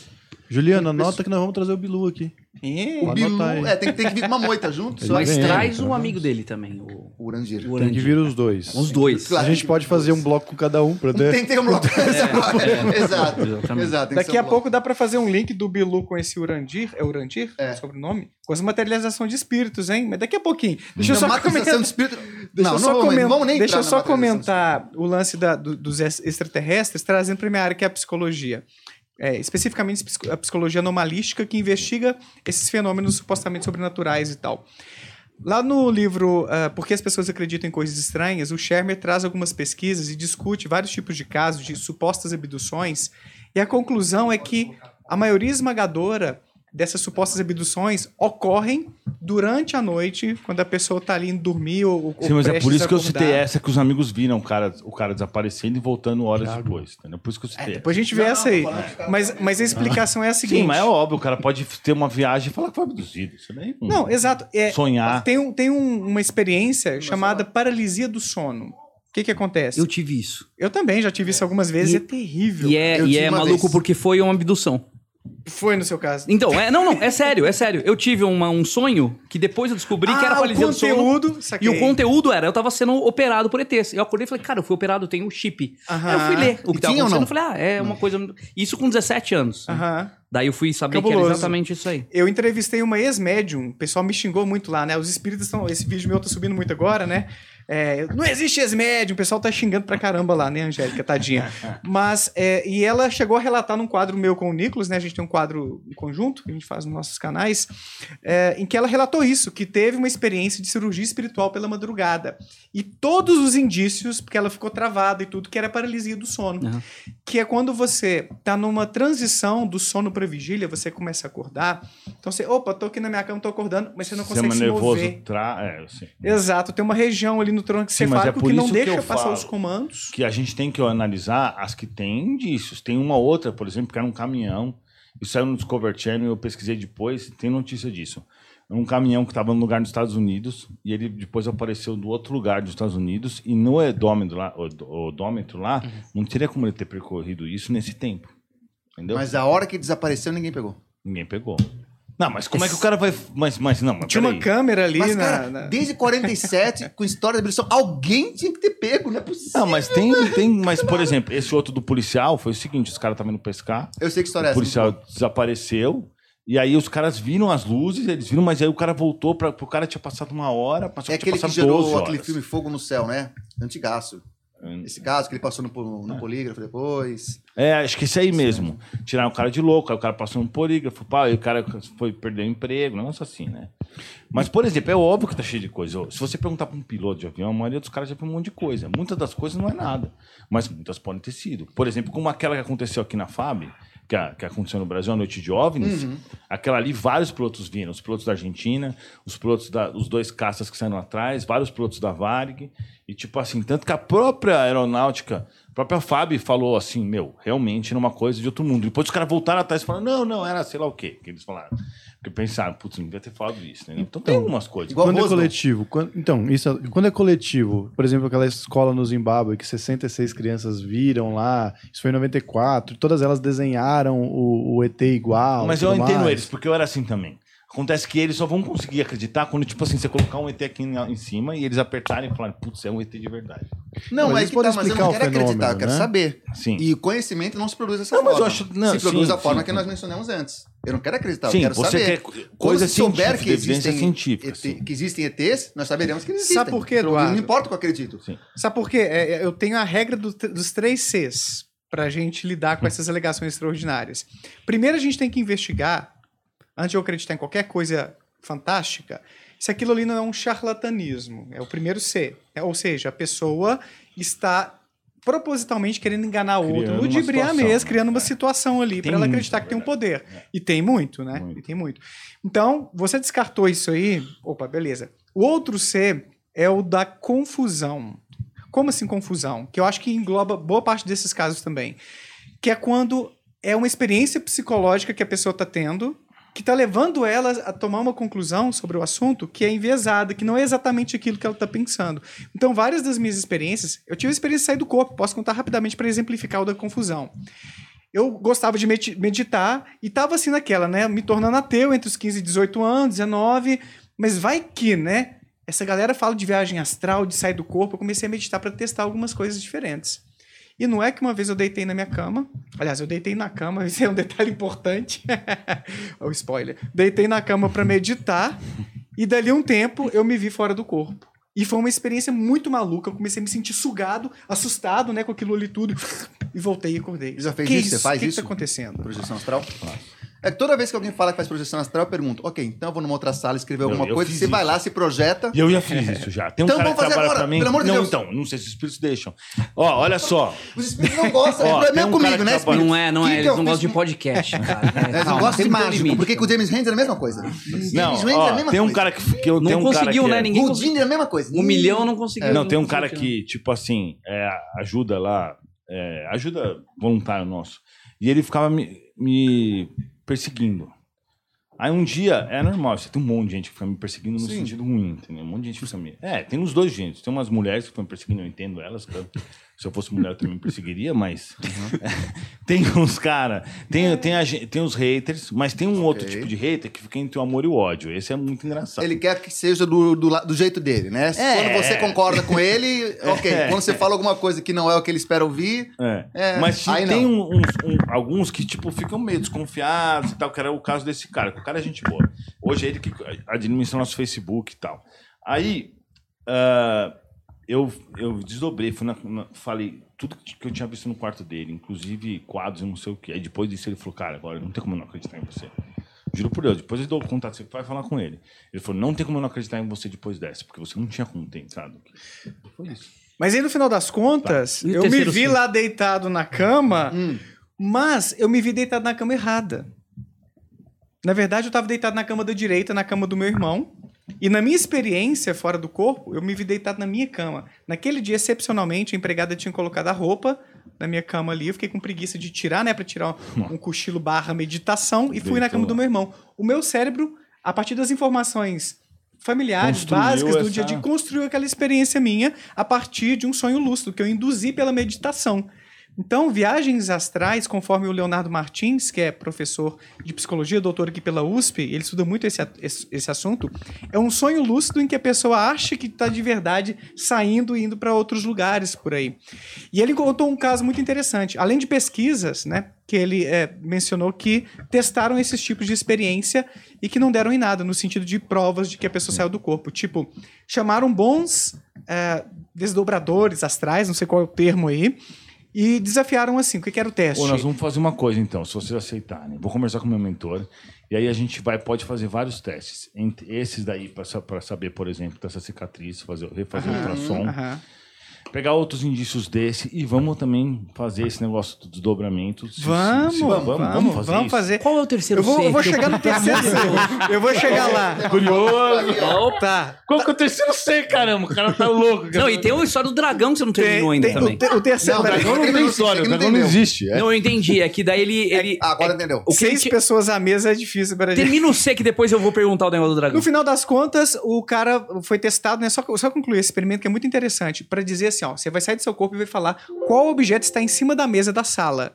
Aí o experimentador foi lá e colocou um objeto, objeto aleatório e ele errou. Ele falou, sei lá, um cubo mágico e era um jarro, ou vice-versa, não me lembro bem, tá? Mas aí quando ele foi confrontado, e aí, cara, você errou, você falou, sei lá, um jarro e era um cubo mágico. Não, é porque no outro plano as coisas tomam uma Não, isso outra não- forma. Então é o tipo de saída que algumas pessoas tentam para proteger a própria crença que é importante para ela. Então existem essas confusões. O nosso cérebro tem uma capacidade extraordinária de criar experiências extraordinárias. Esse cara aí, eu passo contato pra vocês perguntarem pra ele. Se- Não, mas se eu não quero participar se eu não dele. Eu quero que você fale o que exatamente. eu Então, escrevi. Já, já, eu chego. A experiência dele. Eu vou conversar com o meu mentor. Se o meu mentor concordar, a gente faz isso. Cara, qual que é o último C? Acaba logo. O último desgraça. C, antes de você acreditar numa ligação extraordinária, depois de ter descartado charlatanismo, confusões, você tem que ver se não é carente de evidências. E esse é o problema dos rápidos alienígenas, da existência de alienígenas Não observando a gente. evidência. Não tem evidências rasuáveis de que eles estão por aqui entre nós. Claro que não. eles Então, na ausência Tá, de tá, tá, evidências, eu no colocar mínimo a foto gente agora. tem que falar não sei. Sim, É, não garantir. esse é um ponto. não- Colo- Fala em charlatanismo. Pode colocar agora a foto? Eu quero Pode que vocês me colocar expliquem. a se- foto. Que raio é isso, ô, Eduardo? Você O sabia que cara havia põe isso a aqui? foto, olha pra mim e Olha lá. fala Ô, que raio é Chiquinho. esse? Que cosplay de fantasma Na é ver- esse? O pior. Na verdade, assim... Terceiro lugar no concurso de fantasma. O que é isso? Isso é um acontece. ectoplasma, não é? É, é, que É, isso é um pecado, hein? ectoplasma, sim. É um espírito que, que veio por. que Não, mas Por- peraí, você tem que pensar no 25 de março. seguinte. Não, peraí, calma. Vamos só estabelecer uma. Tá. Eu, eu perguntei da Terra plana e eu sei que nem tudo é óbvio. Pra vocês, são fantasma materializado? Na verdade, eu nunca me, nunca me conversei com o meu mentor, mas se tá o Chico Você precisa do seu tá mentor pra que te é falar isso- que são fanta- uma Não, pessoa não, não, fantasiada? Mas calma, Calma aí, não, é mas Chico peraí. Xavier. Mas Ele pensa tá bem, babando pensa no contexto. ele mesmo? Isso, Não, é ectoplasma. Ectoplasma. Cosplay? Eu vou fazer xixi. como é o Chico gente, vocês Xavier? podem continuar. Ele mesmo? Que tá lá, eu Posso ir com acredito que você? seja real, ué. Que isso? Não, calma. Você acredita que isso é um um fantasma e espírito não uma pessoa fantasiada? utilizando- Mas tá na Ok, não, legenda? ok. Chico Xavier com a Não, eu, É, eu é não isso, sei é que é qual que é o famoso, é caso contexto. famoso. Eu não sei. Tem outras, vocês podem ver Qual as que é? próximas, vamos lá. Eu precisaria. E tem algum olhar. contexto em que isso não seja uma pessoa fantasiada? é assim calma. que são os fantasmas? Não, não. Os fantasmas que estão. Não, mas ele pode. Não, mas nesse contexto aí pode estar por algum motivo, sei lá. Não, é nunca- materialização, não é, não é, não é incorporação. Então, mas Falam de materialização. Sim, Materialização. mas a materialização pode acontecer. Mas espera, calma, formas, calma, né? calma, vamos por partes. Vocês estão muito nervosos. né? É, primeiro é o seguinte, explica pra gente o que, que é essa parada do ectoplasma. Provavelmente você já viu essas fotos, são famosas de Ectoplasma, várias. na verdade, é o fluido que o, o vivo tem, que é um fluido semimaterial. Porque não, não é nem um fluido físico, por exemplo, como o nosso sangue, e não é nem uma alma 100% espiritual como nossa alma. Ele é o, é o que os espíritos pegam o meu para fazer a cirurgia nas pessoas. É a energia, vamos dizer assim. É, isso. Por que, que parece uma gaze? É, não sei também, mas tipo assim, eu nu- nunca, nunca discuti isso, mas se foi o Chico Xavier, eu acredito assim, incondicional no Chico Xavier. Agora, Acreditar em nas- nas condicional é um viés bem perigoso, Sim, você não mas acha? depois que o cara já morreu, não tem problema, porque agora você já sabe tudo que ele fez. o problema de acreditar em condicional é quando você tá. Quando a pessoa muda de opinião. Não, você não, acredita não, não. naquele político incondicionalmente, de repente o cara mudou o rumo. Aí você se ferrou. que Não, mas se o seu viés é unicamente uma Mas pessoa peraí, que calma é aí. é Essa verdade, foto- Isso me parece um viés perigoso. Não, mas é que assim, se você estudar o histórico do Chico Xavier, a mediunidade que Eu tô ele estudando, tinha, isso é o histórico dele. Ele, ele, ele, ele materializava espíritos com uma médium que foi pe- pega. Então, eu acredito. Essa então. foto, É, essa foto foi acredito. provada que é fraudulenta. Não, mas aí Calma. tem que ver se essa É, foto... foi provada, mas eu preciso provar? Não, mas- peraí, mas- foi mas- provada eu preciso como? ir lá da moita. Cara, mas se você- mas se Mas você- pode ser qualquer coisa. entendeu? Não, sim, mas é, Ah, a não, o questão. con- o contexto. É, tem que dar um contexto. Gente, da isso é uma foto. matéria famosa da revista Cruzeiro, um caso policial famoso. Essa é a Otília Fernandes, essa médium foi, foi presa com, com isso daí. Com, Ah, mas com aí esses- então o Chico Xavier não participou desse negócio. Porque Não, é ele aqui, não tem uma vírgula, então, mas Não, eu... eu- não sei se isso foi. Emanuel disse: Me senti lisonjeado com as materializações. Lembrei daquele dia de Jesus que eu tava lá, porque Emanuel é um, supostamente foi um dos apóstolos, né? É. E foi como aquele dia. Não, na verdade, não. Então, não, não, é a história que eu. Que eu Ele é o, é o guia Não, espiritual não é. do Chico Xavier, não é? é, Sim, mas ele viveu na época de Jesus. Não, foi um soldado romano. É, foi um. É, É. senador. Ele senador senador romano. romano na época de Jesus. É. Certo? Bom, Emanuel disse que isso daí é real. Chico Xavier também. Ou Chico Xavier ia pousar com, com um charlatão. Não, não ia, mas... Não, mas a questão. Mas você falou que não precisa provar, mas. Você tá pedindo provas. É bom que tenha provas, então que isso foi fraudulento. Um cara analisou a Não, mas foto. acho é que o- tem é- é- É que o que se prova, né, é que o que se prova é existente, não se prova, não tem prova negativa, né? Entendeu? Sim. Se, se, se a alegação é que isso é um espírito, né? Eu tenho que provar que isso é um espírito. Não tem alegação, prova que não é um espírito. Não, mas É. pera, teoricamente a foto prova que tem um espírito. Você tem que provar É, que não é um que espírito. prova, porra. É uma não. peça de teatro aí. Pô, é, pô. então, então, não, é aí que eu pergunto. Se Entrou pra o Daniel você, advogado agora. É. Não, porra. Caralho, o cara tá exigindo prova o tempo inteiro. Agora que precisa provar, não quer provar, caralho. Aí você vira desse lado, porra. Você vai dizer, eu senti que você é fã Não, do é Chico. por isso que eu, É, eu sou não, fã do Chico. Por isso que eu perguntei. É uma questão de. haters não. Não, se pra é que você isso é realmente um fã. Um? Não, Não, uma foto a- não tem outras, passa. Não, mas é, assim, eu nunca... Tem mais Mas existem vários tipos de argumento para poder sustentar que isso aí é fraude. Não só isso que tá especificamente, sim, sim. mas as Por materializações acaso é a mesma média Sim, é, então- procurando um outro espírito. Não, sim, mas é, é isso que eu quero entrar, entendeu? Isso. Porque senão a gente Vamos lá. tá numa superfície. Essa médium está alegando que isso aqui é um espírito. Tá. Se, se você se convence olhando isso que isso é um espírito materializado, tudo bem, é sua crença. Beleza. É que eu- Você eu também pode falar que, é, é, que o ET Bilu é ET real. Sim. Né? É uma questão de. Ninguém foi lá puxar o ET Bilu na moita. Alguém foi? Não, tudo bem, tudo bem, mas. bem. Vai lá então. É. Tudo bem, mas é. Beleza. aí- Então o ponto de vocês é só que é uma, é uma foto tosca, é, é isso. Não, não, não é, não é o ponto. Pra mim, esse ponto bastaria, né? Essa barba falsa. É, espíritos não são. Não, real.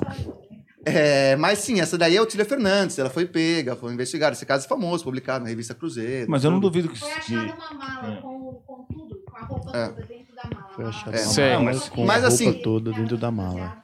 Mas eu não duvido, por exemplo, se Ah, não a de fantasia Deus, foi pega, então. O cara se fez de bonzinho da mala. Ah, tá. bandido da pior espécie. É, mas, não, é, mas a aí não é, não é questão de caráter, é questão do fenômeno. O que eu tô falando, assim, é essa- esse tipo de evidência que o- os, os espíritas Mas produzem. eu nem sei quem é essa mulher que você falou. Pô, mas você é Nunca tão ouvi fã de- falar dela. Nunca ouvi falar dessa mulher. Não. Dizem que, eu acho que foi a Angélica que eu entrevistei lá no meu canal, que é ex-médium, Uhum. que depois desse, desse bafafá todo que essa mulher foi chamada, foi investigada pela polícia e tal, o Chico se afastou desses lances das materializações. E, e- e focou na psicografia. E focou mais na psicografia e tal, porque isso deu muita polêmica na época. Ah, mas Ele se assim, afastou depois Mas o disso. que é isso? acontece? O Parece Chico era ingênuo, Isso né? que chegou Sim, até mim. tá. O Chico ela. era ingênuo. Olha o que aconteceu. Não, a revista isso- Cruzeiro isso é uma- mandou isso é uma dois visão. reportagens, dois repórteres pra Ah. lá, fingindo que eram gringos. Pra enganar o Chico mesmo. E aí tiraram foto com o Chico, ficaram falando inglês, fingindo que eram, né, sei lá, americanos e tal. E o Chico, né, meu, nem se ligou. Tipo, achou que os caras eram gringos mesmo. Aí, na hora de ir embora, ele deu um livro pra cada um. Só que naquela época você não tinha acesso à informação, então era difícil, né? Tipo, os caras fretaram um avião, encostaram lá, você não tinha internet, você não tinha como verificar quem eram os caras.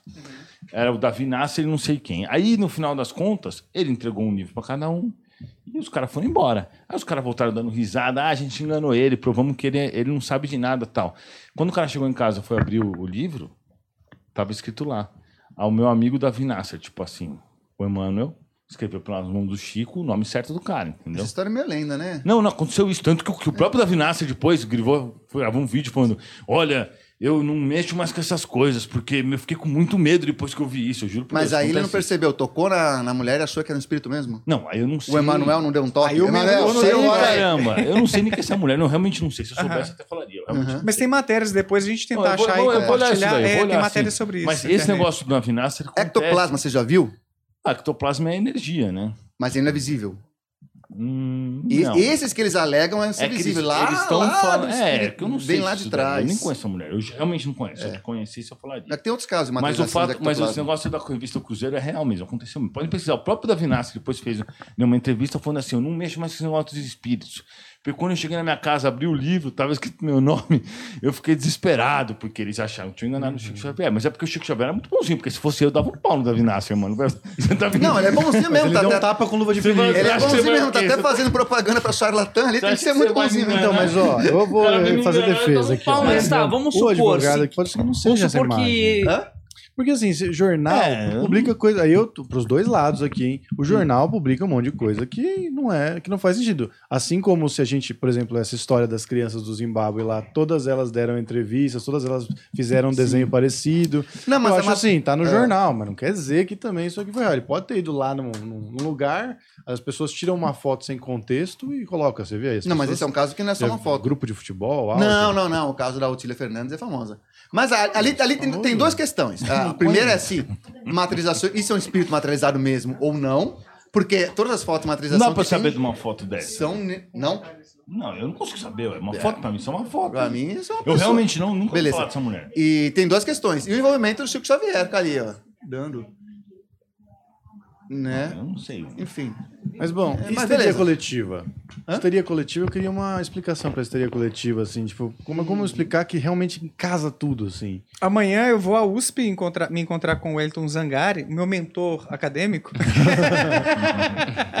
e vou perguntar isso pra ele, Mas- porque é um tema que eu não, não me aprofundei Ah, ainda, então tô um pouco por fora da histeria coletiva. Bolsonaro é uma palestra. histeria coletiva?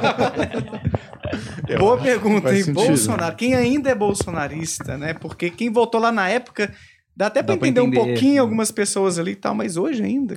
E o outro ponto é que se eles chegassem, Pela realmente seria. o ele pessoal, pessoal antivacina. Né? Você acha que o pessoal realmente ia receber os ETs bem? O pessoal antivacina hoje em dia, eles não, iam negar essa tecnologia. Se parecesse na Record ainda, Ah, mas eles acreditam que tem chip, e tem chip é com eles mesmos, porque é chip na nuca, é chip na vacina. que é uma tecnologia. É. O que eu- a minha dúvida que ficou lá, que tem um pouco a ver com o lance da, da histeria coletiva, é por que, que a pessoa vê o dragão? É essa. Por que, que a pessoa cria a necessidade de querer ver uma coisa? humano gosta de acreditar nas coisas. Não, ela- nessa, nessa alegação dele, ele não Mas vê. É uma, é, uma- é uma alegação de argumento. Sim. Não é de, é de um argumento. Não, ah, mas- é, Então eu não fiz bem a pergunta. O que eu quero dizer é o seguinte: por é que, uma que a ótima gente, pergunta. por que, que a gente tem a necessidade de acreditar no invisível, na- naquilo que a gente não pode explicar, e coloca isso acima de uma coisa que, Tá. que, o, que a lógica não explica? Sim. Então tem a explicação básica para por que as pessoas acreditam em Só uma coisas coisa, você viu que ele falou que foi uma ótima pergunta. Eu vi. Eu tô palhaço. perdendo lugar aí. Isso aqui, isso aqui vai, isso aqui dá um podcast inteiro. O Oscar roubou a cadeira do Rafinha, não sei o que ser. Eu tô me fudendo aí. Porque, assim, é, existem quatro causas já bem identificadas pela ciência de por que as pessoas acreditam em seres sobrenaturais. Uma delas, que os filósofos já namoravam, já fitavam lá atrás, é o sofrimento. Então, pessoas que têm uma condição de vida mais sofrida, em países onde há mais desigualdade social, por exemplo, as pessoas oram muito mais. Tem estudos mostrando isso da psicologia. Então, em países da Europa, ou mais do norte europeu principalmente, 50% das pessoas já não têm religião. Não. Então, a, a secularização desses países é muito grande porque lá existem melhores condições econômicas, educacionais, de saúde. Então, o sofrimento é um dos principais motores da fé. Você vai orar, você vai buscar uma ajuda espiritual quando você está sofrido, né? Você está passando por uma adversidade e quer a ajuda dos seres espirituais né? para solucionar aquilo. Por isso que Deus é brasileiro, então. Podia ser Por isso que a fé é africano. forte aqui também, É, né? Sim. Existem outras causas. Outra delas é a herança cultural. Então, se você nasce numa família espírita, é, e eu acho que não foi o caso do Eduardo, né? Mas é mais provável que você se torne espírita. Então, eu tenho muitos conhecidos espíritas que nasceram em famílias espíritas. Eu nasci numa família católica e fui católico até os 15 anos. Então, você herda muito as crenças, valores, Eu nasci numa família católica, família. mas eu era um moleque hum, retardado. Até eu conhecer o espiritismo, era um moleque embaçado. Só, saía, só bebia. Ele tá conseguindo operar mulher, ali Twitter, briga. mexer no WhatsApp ao tempo? essas coisas. É, ele é assim, ele, ele é multitarefa. Ele é multitarefa, é. E existe um mecanismo também que é a intuição. Eu sei que o Eduardo usa muito intuição, então entra um pouquinho aí. A nossa intuição, na psicologia cognitiva, intuição é o quê? É qualquer pensamento nosso que é mais ou menos automático, que não exige um planejamento, um processamento mais custoso energético, né, do ponto de vista cognitivo, para a gente chegar a uma decisão, por exemplo, ou uma conclusão. A gente está dirigindo ali, depois que a gente já domina a habilidade, você não tem que ficar pensando, vou passar a quarta, eu tenho que apertar aqui primeiro. Automático, né? É automático. Você não Então, questiona, então. não questiona, é uma coisa que vem natural, sem você pensar, sem gastar muito recurso Nem percebe, cognitivo. pode Nem percebe, exato. E vários pensamentos nossos são intuitivos nesse sentido. Aham. Eles vêm sem a gente ter muito controle. E eu assisti aquele episódio de vocês, eu lembro de você falar um pouquinho disso, né? Ah, é tipo uma tela Você tá- mental, você vinham vai as ideias. desse jeito, hein, mano? Eu falei, eu tenho que conhecer o Eduardo Um cientista, pra é. tentar, né, sacar qual é que é, velho. Bom, tá tal. certo. É, você vai- você vai Cortou o Netflix, ideias. dá nessa, né? Não pagou o Netflix. É, E o que acontece? Não, meu mentor mandou eu assistir só um vídeo seu no caminho. Que é um Você vídeo viu que desse? você fala, com, que você com- conversa com uma, com uma moça lá que, que os fenômenos mediúnicos podem não ser, tipo, uma coisa tão ruim, tá ligado? Pode ser uma Uhum. loucura, só que uma loucura que não faz mal pra Letícia pessoa. Alminhana deve ser. Aham. Não, exato, eu vou chegar lá ainda. É, mas antes de chegar na Letícia e falar dessas experiências anômalas, o pensamento intuitivo, ele tá por trás de boa parte das crenças religiosas. Vamos pensar assim, ó, vários microfones por aqui, uma cervejinha gostosa, esse televisor, câmeras, isso tudo foi fabricado por nós. São produtos complexos que servem a certas funções e a gente fabricou isso tudo. Como a gente está familiarizado com vários objetos produzidos pelo ser humano, fica intuitivo, fica fácil quando a gente se pergunta por que a gente existe? Pensar que a gente foi criado também por um ser complexo e inteligente, né? Mais do que nós, obviamente. Se- Se nós somos o produto, né? A criação. Então, várias crenças religiosas da criação, por exemplo, de que tudo tem uma finalidade, isso é chamado teleologia. Que tudo existe para um fim. Só que aí Darwin meio que veio e colocou ali uma. Será, né? Que tem uma finalidade, evolução e tudo. Tem o lance do design inteligente também. Exato. Então existem várias intuições nossas que vão nascendo e dando forma a essas crenças religiosas. Então, o pensamento intuitivo, quem tem um raciocínio mais intuitivo, e talvez, eu não estou te diagnosticando nem nada, Sim. mas talvez o Eduardo seja um cara que tenha um raciocínio intuitivo muito mais forte que a gente aqui.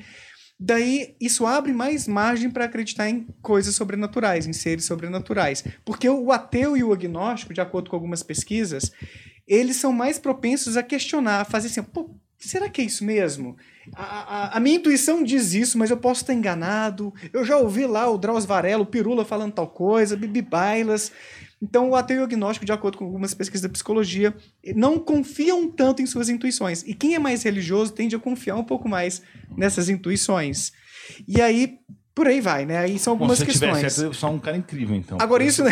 É tanta ajuda dos espíritos que eu penso, nunca conseguiria fazer isso se não fosse eles. Então agora pode ser que seja eu Já mesmo. seria fascinante Pode de qualquer forma. eu. Não, eu tô né? brincando, viu? Eu não Seria acredito nisso, não acredito fascinante. nos espíritos. Mas Só, é. só uma dúvida é, de intuição, mas aí só pra você continuar esse seu raciocínio, que eu acho maravilhoso, inclusive. é, existe alguma, alguma evidência, algum tipo de estudo que o cara que se considera um intuitivo, ele, por algum mo- motivo, alguma coisa assim, ele realmente acerta mais? Ou isso é uma ilusão da própria cabeça dele que ele acha que ele acerta mais também? Ó, não me lembro de, de um estudo muito específico sobre isso, Uhum. mas existem testes, já foram feitos estudos com pessoas que acreditavam ter o poder da evidência, por exemplo, ou de falar sobre a personalidade de alguém a partir de fotos, Uhum. e não acertaram mais do que o aleatório da população. Então, Certo. exemplo, talvez esses estudos aí captem um pouco disso que você está querendo Sim, saber sim, sim. mas não me lembro tanto assim, algo sobre intuição. O Wellington Zangari, que é esse professor da USP, colega meu, ele fez uma investigação com médiums da Umbanda Hum. sobre é, pré-cognição. Eu acho que envolve um pouquinho essa evidência, falar alguma coisa que vai acontecer. O resultado não encontrou evidências de que eles realmente têm um poder. Então, muitas vezes, acredito que essas pessoas realmente tenham a ilusão, elas passam a acreditar que têm um poder por diversos tipos de vieses cognitivos, como eu mencionei aqui, o viés de confirmação mais cedo, né? Uhum. De a gente dar mais atenção àquilo que parece, confirmar o que a gente acredita e menosprezar os erros. Tem uma série de ilusões em aleatoriedade que existem. Por exemplo, a ilusão do jogador, falácia do jogador. Você tá num cassino, aí saiu três vezes seguido no vermelho. Qual a chance de cair no, no preto agora? A mesma de antes. A mesma de antes, 50%, 50-50. É, né? o universo não guarda histórico. É. Mas você fica mais tendencioso a crer que agora vai sair um preto. Uhum. Agora, existem também, aí para complementar a pergunta que você me fez, os casos das experiências anômalas, que são essas que eu tive algumas, já mencionei, o Eduardo já teve algumas, o Nicolas também, vocês eu não sei, né? Puta, eu, eu sou o único que não tive nenhuma Não tive experiência nada da demais, hora, assim. velho. Nada, zero. Bosta, viu? Deixa eu mostrar meu fundo. É, não. Essa foi a mais próxima que eu cheguei. Porque são várias as causas possíveis para alguém ter uma experiência de ver um espírito, de ouvir um espírito, ou um demônio, alguma coisa do tipo. A mais comum delas, na verdade, duas muito comuns, são as experiências que eu tinha mencionado antes, relacionadas ao sono, que são as alucinações hipnagógicas e hipnopômpicas.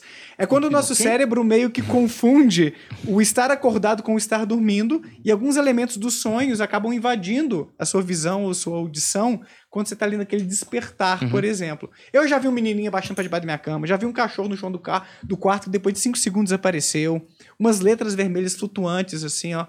Não sei o que, que o Eduardo pensa disso, mas na psiquiatria, psicologia, Mas isso pode ser uma ser constante? Porque pode ser um lapso. Você viu o menininho e aí parou de ver. Mas isso Parei. pode ser vir- virar um negócio. Pode. É isso que eu A queria. Letícia Alminhana, que eu entrevistei, que é pesquisadora sobre esse tema também, eu acho que o Eduardo viu a, minha- a entrevista que ela me concedeu. Ela comenta o seguinte: existem alguns traços de personalidade que são relacionados com esses tipos de experiências. Algumas pessoas são mais propensas a ter essas experiências por esses traços de personalidade. Assim como hipnose, por exemplo, quando faz aquele, aquele lance. Ah, quem? eu não- Sugestionabilidade, sim, isso, é. sim, sim. O Nicolas manja muito isso aí, depois pode complementar, inclusive. O traço que ela tem estudado é o da esquizotipia. A esquizotipia é, é um traço que envolve, entre outras coisas, crenças estranhas, experiências meio esquisitas que não são muito típicas. Tipo, nossa, parece que é um arzinho subindo assim pelo meu tronco e tal. Ah, intuições estranhas, telepatia, essas crenças no paranormal pessoas que têm esse traço de esquizotipia mais alto tendem a ter essas experiências assim mais do que a população em geral. Então essas pessoas são mais propensas a ter essas experiências. Saiu um estudo, eu acho que na Inglaterra no passado, inclusive, eu acho que, que desde criança algumas dessas pessoas já têm essas experiências de um amigo imaginário que parece muito mais real, que a absorção é um outro traço, que é quando a sua imaginação é tão fértil que aquilo parece muito real. muito real. Então, tem pessoas que têm dificuldade de imaginação. É, eu tenho um amigo, Gustavo Léo Toledo, que é um filósofo e professor da UFOP, UFOP, que ele brinca até assim, não, vocês estão enganados, não dá para imaginar uma cor. Eu imagino, eu me lembro das coisas, mas não é colorido, não é... Então ele tá no outro extremo, mas tem gente que tá na outra ponta que é, a minha imaginação é muito fértil, eu imagino as coisas e parece concreto, parece que tá aqui. Essas pessoas são hipnotizáveis mais fácil. São Inclusive auto-hipnotizáveis, com doido. meditação, e mais propensas a vivenciar essas experiências. que esse traço de extroversão, quando mais forte, né, é a pessoa que devaneia muito, tem uma fantasia assim muito. Elas têm uma propensão maior a ouvir vozes, a ver alguma coisa ali como se fosse um espírito e tal. Não tô dizendo que é você, tá, Eduardo? Mas assim, é uma possibilidade. entendi. Mas, né? que é a, hipnose? A hipnose? Bom, com o que nós temos. Não, primeiro assim, é que não tem uma definição padrão do que é hipnose. As pessoas falam de hipnose se referindo a vários fenômenos que são diferentes. Mas quando se fala de hipnose de modo. É, tem a origem da hipnose lá no magnetismo, que aí vai ter um, um viés ali próximo com espiritismo. Eu nunca. É, a hipi- vamos lá, é, resumindo isso aqui, depois eu vou embora que eu tenho que um outro compromisso. horário. Mas não tem problema, vocês vão voltar, a gente faz uma Não, parte não, mas dois. qualquer coisa eu já estou no Daniel. Mas, mas vai lá, termina a hipnose aqui, e depois faz o o bagulho da, da, da, da colher, que eu quero ver o bagulho Ah, da o bagulho colher. da colher que a gente faz, O truque da colher. É o Como é que a gente vai. o bagulho Pô, da vamos colher. sair sem o truque da colher? Não, aí é demais. Lá em não sei o ano de cabeça, tinha Mesmer. Mesmer é, acreditava no magnetismo, acreditava que existia um fluido magnético que permeava o universo e os corpos e que esse fluido desequilibrado poderia causar doenças. E reequilibrando esse fluido, claro, curaria as doenças. E como que ele fazia isso? Com passes magnéticos, que depois vai se tornar algo próximo com o que é usado no espiritismo. Mesmer criou uma legião de discípulos e ele foi desafiado pelos cientistas da época. Fizeram um dos primeiros testes cegos da história da ciência. É, aí tem uma ambiguidade. Uns dizem que o problema deles era mais comercial, porque o Mesmer estava fazendo muito sucesso e estava prejudicando os médicos. Os próprios médicos da época também, a medicina na época era sangria e sanguessuga. Então o Mesmer tratando com placebo já estava à frente dos caras. Enfim. Mas o fato é que ele foi desafiado. Eu, uma das experiências, por exemplo, é, um voluntário foi informado que uma árvore estava magnetizada. Ele foi caminhando por um bosque e quando ele chegou perto da árvore magnetizada, ele desmaiou. Ou ele caiu, não sei se desmaiou ou só caiu. Um outro, só que não era árvore, era árvore errada. Magnetizou uma e falaram a outra. Numa outra experiência, deram um copo de água, ó aqui ó, água magnetizada. A pessoa tomou, começou a sentir mal, só que a água era normal.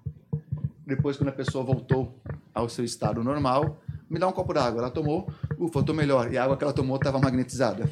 É, é isso que você falou de, de teste cego e tal, só Uhum. para ficar claro, né? É, porque assim, às vezes os termos que a gente usa é, podem É, não nós ser nós tão. somos muito cultos, desculpa. É, desculpa.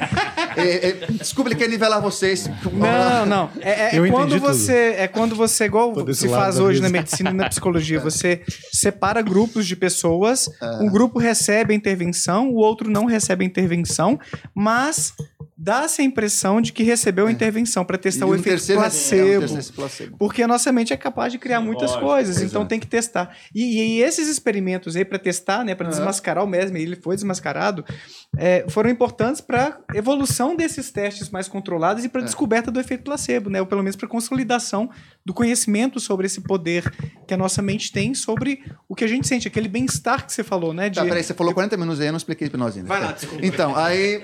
Ah, enfim.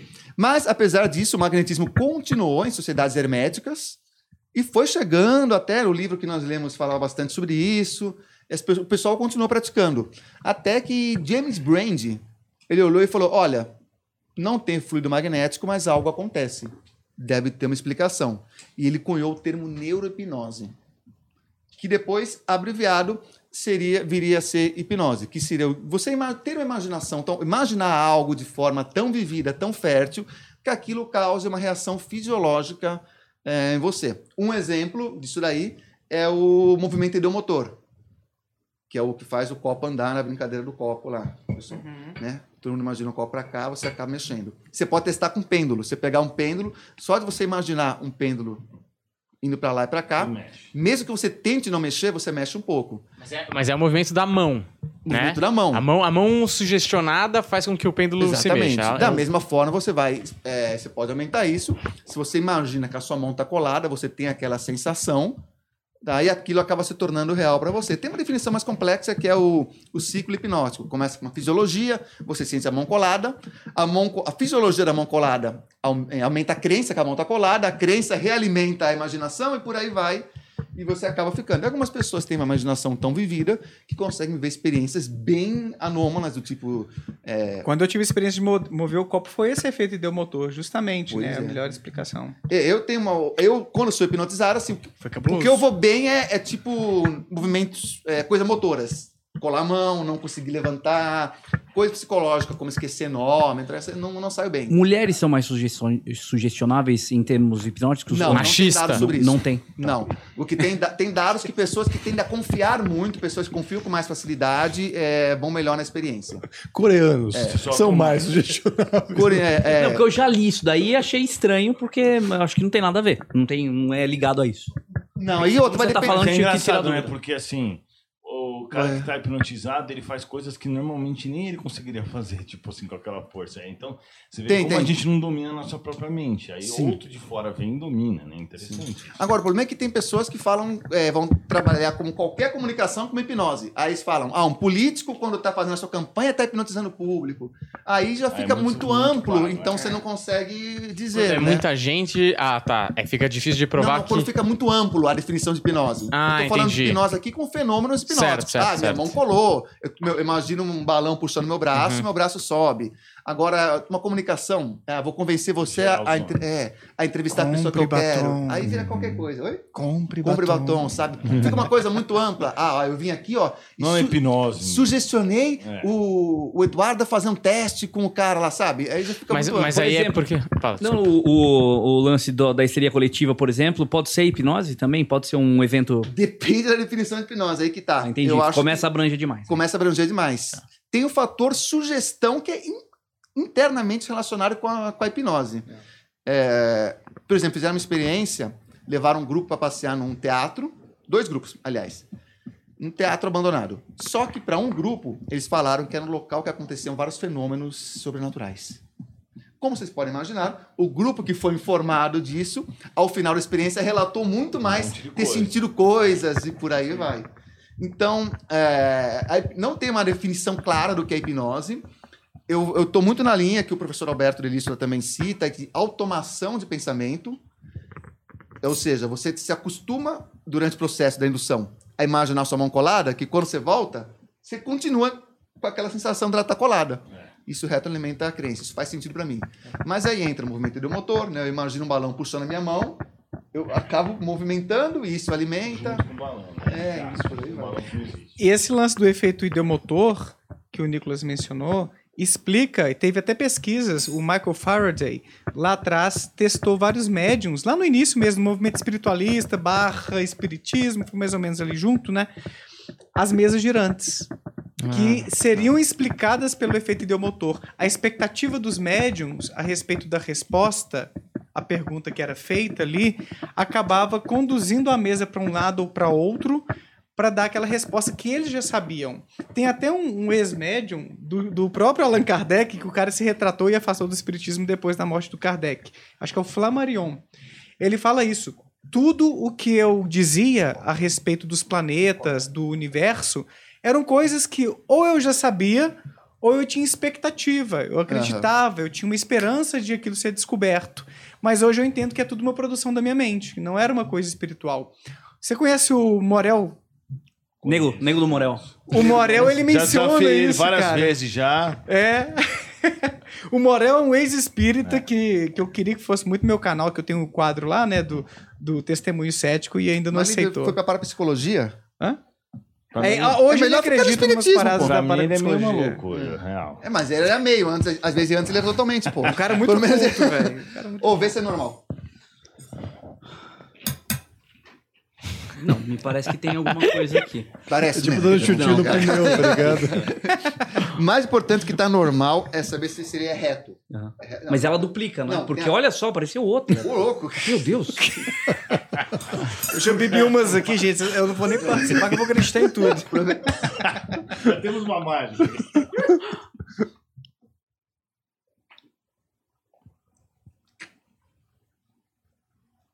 Puxa você. Puxa você mesmo aqui. Como é tudo. Sim.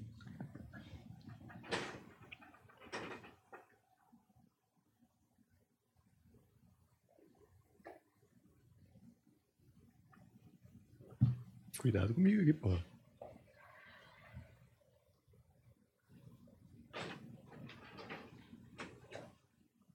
Olha um cenário aí, meu.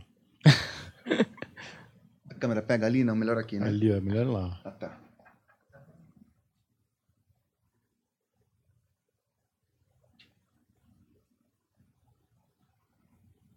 Esse é espiritual mesmo, não tem jeito não.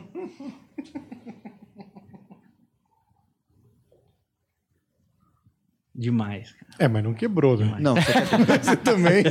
o cara lá, o Dorme Dorme, fazia quebrar, porra. Que dorme, dorme. Não, Você dorme, tá, você dorme. tá misturando o Fábio Puentes com o Urgué, com o Thomas Green Morton, né? É uma salada com o ET Bilu, com Homem do Rá lá, O Homem do quebrava.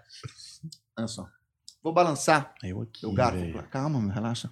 Fala para quando você quiser, tá? Para. Nossa, já? Tá Vai. bom. Sem problema. Que é? Caraca, que louco. Deixa eu colocar na sua mão. Necessário. É necessário. Pega bem, fecha a mão. Tira a foto aí. Eu vou fazer? Eu vou destruir o garfo? Pega bem aqui. Tá, obrigado. Tan, tan, Destruir tan. o garfo, Daniel. Aí, Sabaga, eu quero um bagulho desse, hein? Tá vendo? Eu falo que é truque, mas pelo menos chega de monstro, né? Agora, seu mentor fica enrolando nós, né? Mas é um truque muito bem feito. Muito, muito bem feito. Você tá louco, velho? Porque não não dá pra saber como que ele tá fazendo Me conta isso. essa Ó. na volta, mano. Você tá Te- Tenta girar com força, faz força. Roda pra um lado e segura aqui pra você. Pro lado que você quiser, não é mesmo? É, mas toma cuidado, só. Só tentar. Tanto faz, é só você tentar. Caraca. Não é? Mesmo fazendo força. Eu consigo só com a mão fechada. Ou seja, não se trata de fazer, de esconder algo, trata de fazer algo impossível. E nem é o, o ponto mais duro do garfo, que na real é o finzinho aqui, ó. Que? Pronto. Caraca, mano. Chupa, Sabaga, tô brincando. Obrigado. Pessoal, obrigado. Eu tenho que ir, que eu tenho compromisso.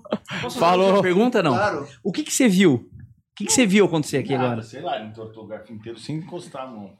Assim, sem fazer força. Enco- é, ele entortou sem encostar a Só mão. que eu não é sei isso se que você uma viu? coisa no relógio dele, isso mas mesmo assim não tem lógica, porque o relógio Tem dele nem tem que bateria, não, pontuar. mas- Vou deixar no Não, mas Tá o, tipo que eu, meu. eu quero entender é o que, que você viu. Você viu ele entortando, ele não tocou e entortou, é isso que você viu? É, não tocou com força suficiente. Tá. Você viu o quê? Não, não, só, só isso que eu queria saber. Não, eu queria saber o que, que as Te- pessoas veem. Testemunhas oculares não são confiáveis, tá vendo? É isso que eu tô falando. O Oscar tá achando que todo mundo O combinou. E só ele não sabia que todo mundo sabia o Não, truque. não, não é isso, não é isso. Não, é, é que, enfim, é. Obrigado. Aqui tem outro gato da manso pra você. Mas aí, Falou, cara, até mais. gente, Valeu, Vocês obrigado. podem encerrar sem mim aí? eu Claro, claro. Valeu, mano. A gente tromba aí. O cara sai no aplauso, você vê? sai, o cara sai no sair. garfo. Eu falei pra ele fazer, deixar do garfo no final, Não velho. sei, não sei se foi. Me marca nas histórias se for postar. Se Tá, tiver tá. coragem, só se tiver coragem. Quero ver o Michael lá. Eu posto. Ó. Você quer que eu vá? Tô muito ruim aqui. Vem pra cá, vem pra cá pra você encerrar o programa, Daniel, que acho que foi um debate Quer voltar muito pra cá? Eu vou produtivo. Conseguimos aí chegar a alguns raciocínios até o final, outros também não. Mas de qualquer forma, é, eu quero o retorno de vocês pra gente aprofundar mais. Sabag já é amigo do programa, já tá aqui sempre. Vai, vai acabar retornando novamente, porque tá sempre aí com a gente. Mas agradeço todo mundo, Daniel. Agora você encerra bonito. Olha, é, esse programa foi uma grande salada. Às vezes eu me senti um pouco no esquenta da Regina Casé, porque, porra, gente de todas as áreas, uma grande No confusão. É, exato. É, e, porra, muito, muito obrigado a vocês que assistiram, obrigado a vocês que vieram. É muito elucidativo em vários aspectos aí. Foi legal ver o embate. É, vocês colocaram coisas novas que me fizeram pensar demais e espero que tenham feito vocês que estão assistindo pensar também. É, eu não sei se eu vou estar aqui no próximo programa, talvez o Oscar tenha roubado essa cadeira de mim para todo sempre. Só com o Rafinha. Isso. então, muito obrigado, deixa o seu like, segue a gente, valeu e até a próxima. Tchau!